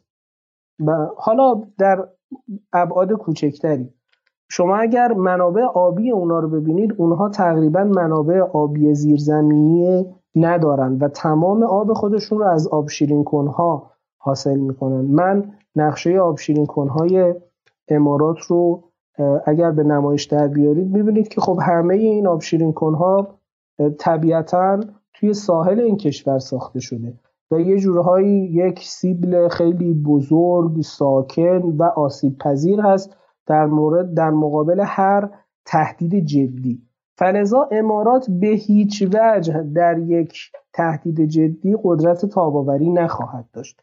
اونها اصطلاحا عمق استراتژی بسی... عمر عمق استراتژیک بسیار کمی دارند و مجبور و فقط در صورتی می‌تونن به حیات خودشون امیدوار باشن که اتفاق خیلی محدود و تهدید امنیتی خیلی جدی اونها رو تهدید نکنه. از این جهت هم هست که اونا توی بازیگری سیاسی و امنیتی و منطقه‌ایشون هم این نکته رو کاملا بهش واقفن و رعایت می‌کنن. هرگاه که می‌خواد سطح تنش اونها با کشورهایی که حالا در حال رقابت یا خصومت باش هستن از حد مشخصی بالاتر بره اونا سریع عقب نشینی می‌کنن. حتی در پروژه های بلند پروازانه خارجیشون وقتی که در واقع چشمانداز روشن و نزدیکی از پیروزی نداشته باشن خیلی زود عقب نشینی می‌کنن به خاطر اینکه تاب و توان لوجستیک طولانی در فاصله دور رو ندارن. مثلا وقتی که در لیبی شهر ترهونه سقوط کرد و نیروهای وفاق که از طرف ترکیه حمایت می شدن تونستن دایره تهدید رو از ترابلوس دور بکنن. خیلی و در کنار این افکار عمومی جهانی هم به این موضوع حساس شد. سعودی ها ببخشید میگم سعودی ها اماراتی ها از اون پشتیبانی که از خلیفه هفتر می‌کردن عقب کشیدن. و یه جورایی این پروژه خودشون رو علا رقم سرمایه گذاری های زیاد و بلند پروازانه که کرده بودن ناتمام باقی گذاشتن. یعنی اگر بخوام تو دو جمله حرفمو خلاصه بکنم یک این که تاباوری بسیار کمی دارن دو اینکه عمق قدرت بسیار کمی دارن و به هیچ وجه نمی‌تونن در یک من در یک شرایطی که سطح تهدید واقعا بالاست تاب و توان بیارن خودشون به این موضوع آگاهن و این موضوع رو رعایت می‌کنن. بسیار خوب. من دیگه دو سوالی کردم از سمت شما یه صدای خشخشی میاد. اگر چون بعدا توی تبدیل اینا به صوت مسئله دار خواهد شد یه مسئله خیلی خیلی مهم بحث جزایر سگان است. خب چیزی که هر لحظه جی سی سی یا به شورای همکاری خلیج فارس می‌تونه برای به عنوان تحریک ایران مسئله رو مطرح کنه و خب امارات هم جلودارشه دیگه. درسته؟ این چیزی شما میگید نکته جالبیه. ببینید با این نقشه‌ای که ما الان دیدیم. نقشه‌ای که ما دیدیم از امارات و به شکلی بحث امنیت غذایی و امنیت آبی و بحث آب شیرین کنها نشون میده. خب یعنی اگر ایران بخواد به امارات حمله کنه لزوما حمله اتمی نیست ولی چند تا چند صد پهپاد می‌تونه حداقل دسترسی اونها به آب آشامیدنی برای هفته ها به تعویق بندازه. درسته؟ و این و این حداقل می‌تونه اون جمعیت اون 6 7 میلیون خارجی که اونجا هستن حالا کارگران به کنار بده حداقل اون انگلیسی هایی که رفتن اونجا زندگی اشرافی داشته باشن مالیات هم ندن و غیره رو حتی اونها رو به فرار وادار می‌کنه. همونطوری که ما در سال 2008 دیدیم که خیلی زود چمدان ها بسته شد و و در واقع کسانی در امارات زندگی می‌کنن چمدون همیشه آماده است. ثبات و ریشه دار نیستش اونجا. برای همین پس این رو شما گفتید. خب قاعدتا امارات نباید دنبال این باشه که برای ایران تهدید وجودی دیده بشه. درسته؟ یعنی می‌خواد با ایران دعوا کنه و تنش ایجاد کنه. ولی تنش قابل مدیریت نمی‌خواد کار به جایی برسونه که ایران وارد جنگ بشه باهاش یا ایران هم متقابلا وارد جنگ بشه باش ولی پس اینجا جزایر سگانه چی میشه؟ آیا امارات این رو همیشه به شکل استخونی در گلو نگه خواهد داشت؟ این در واقع جزایر سگانه یک تیتر در واقع تبلیغاتی نخنما شده است. یعنی دیگه حتی این در واقع تکرار این موضوع حتی بین خودشون هم دیگه آنچنان شوقی بر نمیانگیزه. یه موضوعیه که تقریبا میشه گفت تر کردن هر بارش بیفا... اون رو بیفایده تر و بیفایده تر و نامعتبرتر و نامعتبرتر می‌کنه. کارکردی که این موضوع داره رو می‌دونید چیه؟ کارکرد این موضوع اینه که سایر کشورهای عربی حوزه خلیج فارس امارات رو متهم به دورونی می‌کنن. میگن چی؟ میگن که آقا شما در ظاهر در رابطه با ایران در واقع مواضع تند و خصمانه می‌گیرید ولی ما وقتی به شرکای تجاری شما نگاه می‌کنیم ایران همیشه در صدر این کشور هاست. این چه نوع ارتباطاتیه که شما هم سعی می‌کنید خودتون رو خیلی خصم ایران جلوه بدید و هم سعی می‌کنید در واقع روابط تجاریتون رو تا جایی که می‌تونید باش گسترش بدید. در واقع این موضوع یک موضوعیه که اماراتی ها هر وقت کفه به سمت این میره که امارات خیلی در واقع همراستا با ایران دیده بشه این موضوع رو دوباره میارن و طرح می‌کنن که یه خورده جایگاه خودشون رو در افکار عمومی عربی بازسازی بکنن. به خاطر سوالی که هست که میگن آیا کیش به عنوان مهندسی معکوس امارات ساخته شده دبی ساخته شده.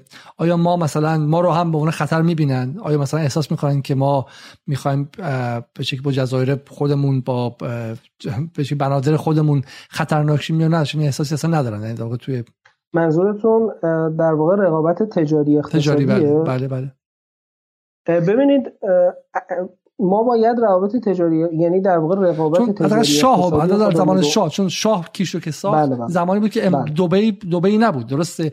و این حال در ذهن جامعه ایران هم خیلی سنگینه که نگاه کن کیش به هیچ جا نرسید نسبتا. ولی دبی یه سوپر پاور یک ابر به که ابر قدرت تجاری شده به تنهایی. این رو توضیح بدین بذار. ببین ما در دو زمینه می‌تونیم با اونها رقابت در واقع اقتصادی تجاری داشته باشیم. یکی بخش گردشگریه. یکی بخش حمل و نقل دریایی. خب شما که مثال کیش رو طرح می‌کنید توی بخش در واقع گردشگری می‌تونه طرح بشه. در بخش حمل و نقل دریایی و بندرگاه ها بیشتر مثلا بندر امام خمینی بندر ماهشر و اینها می‌تونن در واقع یک نوع رقابتی بین ایران و امارات درشون تصویر بشه. درست. ولی باید بگیم که اصلا کلا دینامیک سیاست و اقتصاد بین ما اونها و بین ما و اونها دو تا چیز کاملا مختلفه. کیش می‌تونه خیلی موفق باشه در حالی که اصلا از کیک اقتصاد دوبی چیزی بر نداره. و مثلا بنادر ما می‌تونن همین وضعیت رو داشته باشن در حالتی که خیلی وارد حوزه در واقع تجاری اونها نشن. یعنی یک شناخت دقیق از حوزه بازاری که اونا دارن می‌تونه ما رو به این نتیجه برسونه که ما برای رشد و پیشرفت این سایت های خودمون نیازی به رقابت با اونها نداریم. بسیار خوب. یه نکته که مطرح میشه در مورد عمق عمق قدرت اقتصادی دبیه و شما یه نقشه به من دادین قبل از برنامه. من می‌خوام این نشون بدم این میشه روی این توضیحات رو بدید که این نقشه به ما چی میگه؟ ببینید دبی که در واقع فاقد منابع نفت و گاز هست و به جای اینکه تولید کننده انرژی باشه مصرف کننده انرژیه. برای اینکه بتونه برای خودش یه رشد و توسعه پایداری به وجود بیاره سعی کرد که خودش رو به عنوان هاب تجاری منطقه و مرکزی برای گردشگری معرفی بکنه. کسب و کارهایی هم که توی دوبه فعال هستن معمولا به این در واقع قسمت های اقتصاد مربوطن یعنی یا مربوط به ساخت و ساز هستن فعالیت های عمرانی یا مربوط به حمل و نقل هستن. حالا چه حمل و نقل دریایی در بندر جبل علی چه حمل و نقل هوایی به وسیله در واقع فرودگاه هایی که در دوبهی هست و خطوط هوایی که در دوبهی فعال هستند و بخش توریسم. در کنار این البته یه بخش چهارمی هم هست که شهرک های صنعتیه که حالا این هم قسمت مهمی از اقتصاد دوبهی خلاصه که دوبهی سعی کرده اقتصاد تجاری داشته باشه و بتونه هاب منطقه‌ای تجارت جهانی باشه. در همین راستا اگر شما در واقع مقر مرکزی شرکت های مهم چند ملیتی رو بخواید در منطقه جانمایی بکنید از پنجاه موردی که این اینفوگرافی برآورد کرده 46 داشت در اماراته. قالب این 46 تام در دوبی حضور دارد. و مثلا بحرین دو تا بیشتر نداره سعودی یه دونه بیشتر نداره و لبنان هم یه دونه بیشتر نداره. و مابقی این 46 تا همه مرکز خودشون رو و دفتر منطقی خودشون رو در دبی قرار دادن. حالا اینجا این باعث شده که حالا اینجا کاری که اول برنامه باعث... می‌کردیم و بعد الان می‌کنیم با و این نشون میده که خب حالا حالا این می‌خوام برسیم به قدرت اقتصادی. یعنی قدرت نظامی رو گفتیم. ابعاد وسیعه جی دی پیشون 354 میلیارد دلاره. درسته؟ یعنی تقریبا نصف ایرانه. البته بیشتر هم شده. الان به حدود 430 میلیارد دلار رسیده. این سال 2020 که خب یه مقدار کرونا باعث کاهش جی دی پیشون شد و GDP ما هم شاید بتونیم بگیم در همین حده به خاطر اینکه نرخ برابری دلاری که حالا بنا به اینکه نرخ برابری دلار چه مقدار محاسبه بشه GDP ما بین مثلا حدود 250 300 میلیارد دلار تا یک معیز 800 میلیارد هزار میلیارد دلار. ببخشید. در نوسانه و باید در واقع ما PPP یا قدرت برابری خرید رو مبنا قرار بدیم. ولی خب خود GDP نشون دهنده قدرت اقتصادیه. بالاخره یک قدرت اقتصادی 430 میلیارد دلاری حدودا دارن. که خب سرانه بالایی هم داره. حالا سرانه ای که اینجا محاسبه شده سرانه کل این ده میلیون نفره که این ده میلیون نفر 9 میلیون نفرش مهاجرن و سهم زیادی از این GDP ندارن و عملا غالب این GDP مربوط به اون یک میلیون نفر بومی هست که مالکین در واقع کسب و کارها هستند امارات حدود در واقع 750 میلیارد دلار تجارت خارجی به طور سالانه داره. و زیرساخت اقتصادیش هم غالبا صنعتی و خدماتی که حالا به لحاظ در واقع یکی از رتبه هایی که خیلی به خودشون میبالن این رتبه آسانی کسب و کاره که رتبه 16 هم رو دارن و خب در خیلی از رتبه بندی های مربوط به کسب و کار معمولا وضعیت خوبی دارن می‌رسیم به سوال آخر و جملات آخر برنامه و اون هم اینه که من چند از این کامنت هم می‌خواستم بخونم. اینه که ایران باید با امارات چیکار کنه آیا ما باید امارات رو به عنوان یک خصم یک دشمن در نظر بگیریم و مراقبش باشیم تا زمانی که بخواد با ما از پشت خنجر بزنه؟ یا اینکه امکان به شکلی همزیستی مسالمت آمیز باش هست؟ آیا امکان اتحاد تاکتیکی در مواقعی باش هست یا غیره؟ رابطه ایران و امارات باید به کدوم سمت بره و ما آیا نیازمند مهار کردن اماراتیم؟ ببینید ما باید نه با امارات با هر کشوری که در همسایگی ما وجود داره به سمت در واقع همکاری و تعامل بریم و از اینکه اون کشور به سمت اینکه سیاست های خصمانه نسبت به ما اتخاذ کنه بعد از این جلوگیری بکنیم.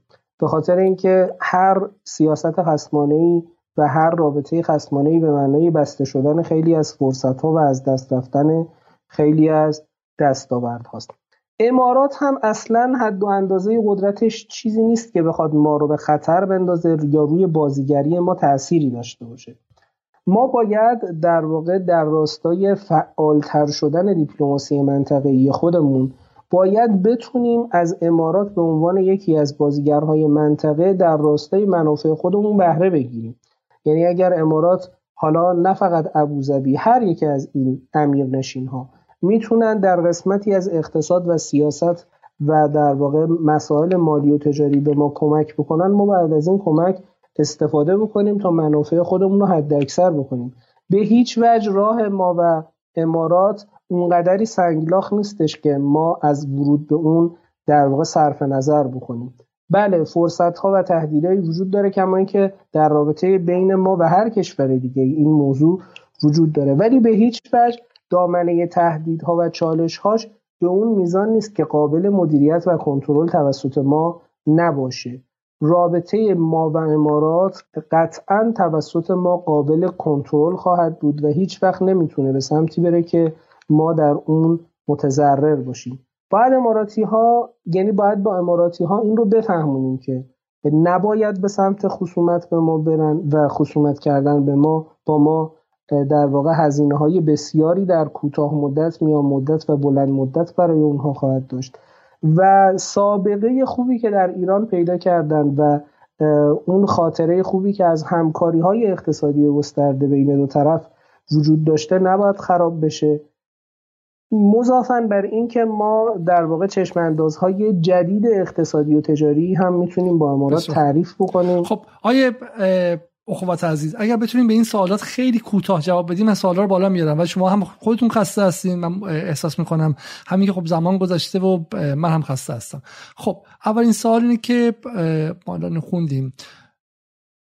امارات یا قطر کدام یک توسعه یافته ترند به لحاظ در واقع چجوری بگم تنوع اقتصادی امارات بسیار توسعه یافته تره. قطر یک اقتصاد تقریبا تک محصولیه و به LNG خودش وابسته است. یعنی به نچرال گاسش یا با گاز طبیعی درسته. گاز مایع طبیعی. آیا پدرام کریمی که این برنامه ها تا حد زیادی مرهون کمک و لطفش در این یک ماه گذشته بوده میگه که آیا این احتمال وجود نداره که حمله اخیر توسط امارات به دستور غربی ها باشد؟ به نظر می‌رسد امارات را خیلی مستقل در نظر می‌گیرید. بحث به حمله امارات به به یمن و ورود دوبارش چون خیلی معتقدن که اسرائیل پاشو کشید به وسط یا بایدن کشید به وسط و غیره و احتمال داره که زیر فشار غرب یا اسرائیل این کارو کرده باشه. اینو چقدر شما محتمل می‌دونید؟ من در مورد رژیم صهیونیستی نمی‌تونم نظری بدم ولی خیلی این رو محتمل نمی‌بینم که تحت در واقع فشار آمریکا بوده باشه به خاطر اینکه با سیاست های آمریکا و اون فضای کلی که دولت بایدن داره این موضوع خیلی همخوان نیست. ولی برای اینکه بتونیم دقیقا در واقع یک تحلیل جامعی از این موضوع داشته باشیم بعد بذاریم یه مقدار زمان بگذره الان خیلی زوده برای تحلیل دقیق از این موضوع آقای علی علی پور میگه به فرض اینکه امارات یک کشور پیشرفته بشه از لحاظ علمی و اقتصادی ولو به آریه آیا به نفع ایران نیست به عنوان همسایه چنین کشوری داشته باشه تا اینکه اوضاع نابسامان و غیره مثل کشوری مثل افغانستان؟ کاملا به نفع ماست به شرط اینکه از این امکانات خودش نخواد بر علیه ما استفاده بکنه. و ما در واقع قابلیت این که اون رو در واقع مجبور به چنین بازی بکنیم چنین قابلیتی رو داریم. آقای مصطفی عادلی میگه لطفا سفیر وزیر امنیت امارات شیخ تهنون برادر حاکم ابوظبی که شخصا متمایل به شخصا متمایل به سعودی و که به تازگی به ایران سفر کرده و تندروه و تازگی به ایران سفر کرده بپرسید. این سفر سفر عجیبی نبود به نظر شما؟ خب این سفر رو قبل از اینکه به ایران داشته باشه به ترکیه هم سفر مشابهی داشت و به نظر می‌رسه که اماراتی ها می‌خوان یه مقدار در منطقه تنش زدایی بکنن و روابط که روابط خودشون با همسایه ها یا کشورهای موثر منطقه‌ای که یه مقدار به سمت تهدید محور شدن رفته رو دوباره فرصت محور بکنن و یه خود از سطح تنش ها کم بکنن. این رویه‌ایه که از ابتدای در واقع رأی بایدن اماراتی ها پیش گرفتن. البته نتایجی که سفر تهنون به ترکیه داشت که در واقع نتایج مالی و اقتصادی و در واقع سرمایه گذاری و چیزایی از این دست بود رو سفرش به ایران نداشت و به همین دلیل یه مقدار نوعیت و دلیل سفرش هنوز در حال ابهام هست. اسماعیل جلالی می‌پرسه امکان تنجش از این بیشتر میشه و کشورهای عربی به اسرائیل تا چه اندازه متکی هستن؟ منظورش بکنم تنش باشه. معذرت می‌خوام. امکان تنش از این بیشتر میشه. سوال دیگه بزنم بپرسم. امکان این که پیمان ابراهیم رو بتونه به شکلی دلال پیمان ابراهیم به نظر امارات میاد دیگه درسته؟ اماراتی که پای بحرین رو هم داره می‌کشه و کشید و سر داره سعی می‌کنه که سعودی رو هم درگیر کنه. چقدر دیگه چقدر دیگه امارات ممکنه که منطقه رو درگیر اسرائیل کنه؟ ببینید آقای علیزاده موضوع در واقع پیمان ابراهیم و عادی سازی روابط امارات با رژیم صهیونیستی موضوعی که ما امشب بهش وارد نشدیم و خود اون یک موضوع بسیار بزرگ مهم و جدیه که من پیشنهاد می‌کنم اگر بشه ما در یک فرصت دیگه به این موضوع بپردازیم. ولی به نظر می‌رسه که امارات به سمت تنش زدایی داره میره تا تنش آفرینی. آقای حاضی آقای حمید سلیمی همون نکته که اول برنامه بود رو واقع معمای امارات به این شکل باید حرف کنیم که سیاست چگونگی رفتار با امارات واقعا سخته. از یک طرف یک از بزرگترین راههای دور زدن تحریمه و از طرف دیگه خب عملکردش در حرف مقابل ایرانه و در عمل کرد خیلی مخالف ایرانه. شما با این صورتبندی موافقی درسته؟ با این فرموله کردن. در واقع صورتبندی ساده سازی شده ای هست ولی غلط نیست. بسیار خوب. خب ما حدود یک ساعت و 48 دقیقه با هم صحبت کردیم و من شخصا خیلی از این گفتگو یاد گرفتم و امیدوارم که شما باز هم به این برنامه بیاین و خیلی خیلی خیلی ممنون.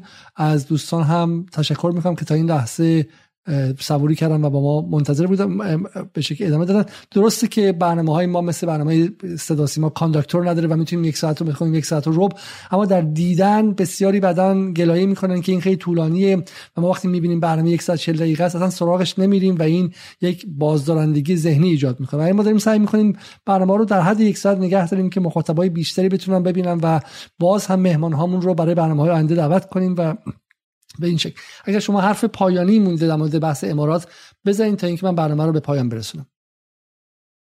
اولا که من هم از بینندگان عزیزی که حالا تا این لحظه همراه ما بودن یا حالا مقطعی از این ویدیو رو دیدن تشکر می‌کنم که وقتشون رو به ما اختصاص دادن از شما.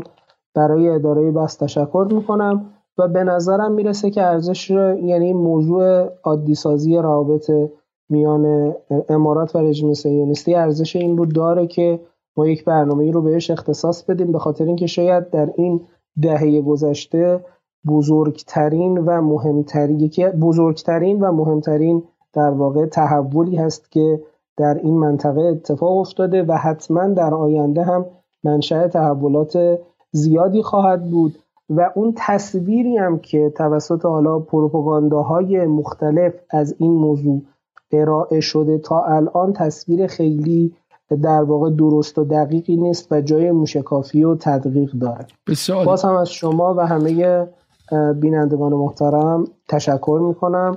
امیدوارم که حرفایی که امشب زدیم براشون جالب بوده باشه. خب اصلا مخاطبان تقاضا می‌کنم که برنامه رو قبل از رفتن لایک کنن کامنت بذارن و عضو کانال تلگرام عضو کانال یوتیوب ما باشید. این کمترین کمک شما به جداله و همینطور هم از همه 127 نفری که تا این لحظه عضو پترون شده از اون 10 نفری که در این ماه به پیپر ما کمک کردن و همینطور هم از دوستانی که در داخل ایران با مشترک شدن به ما کمک کردن از همه شما عمیقا و صمیمانه تشکر می‌کنم.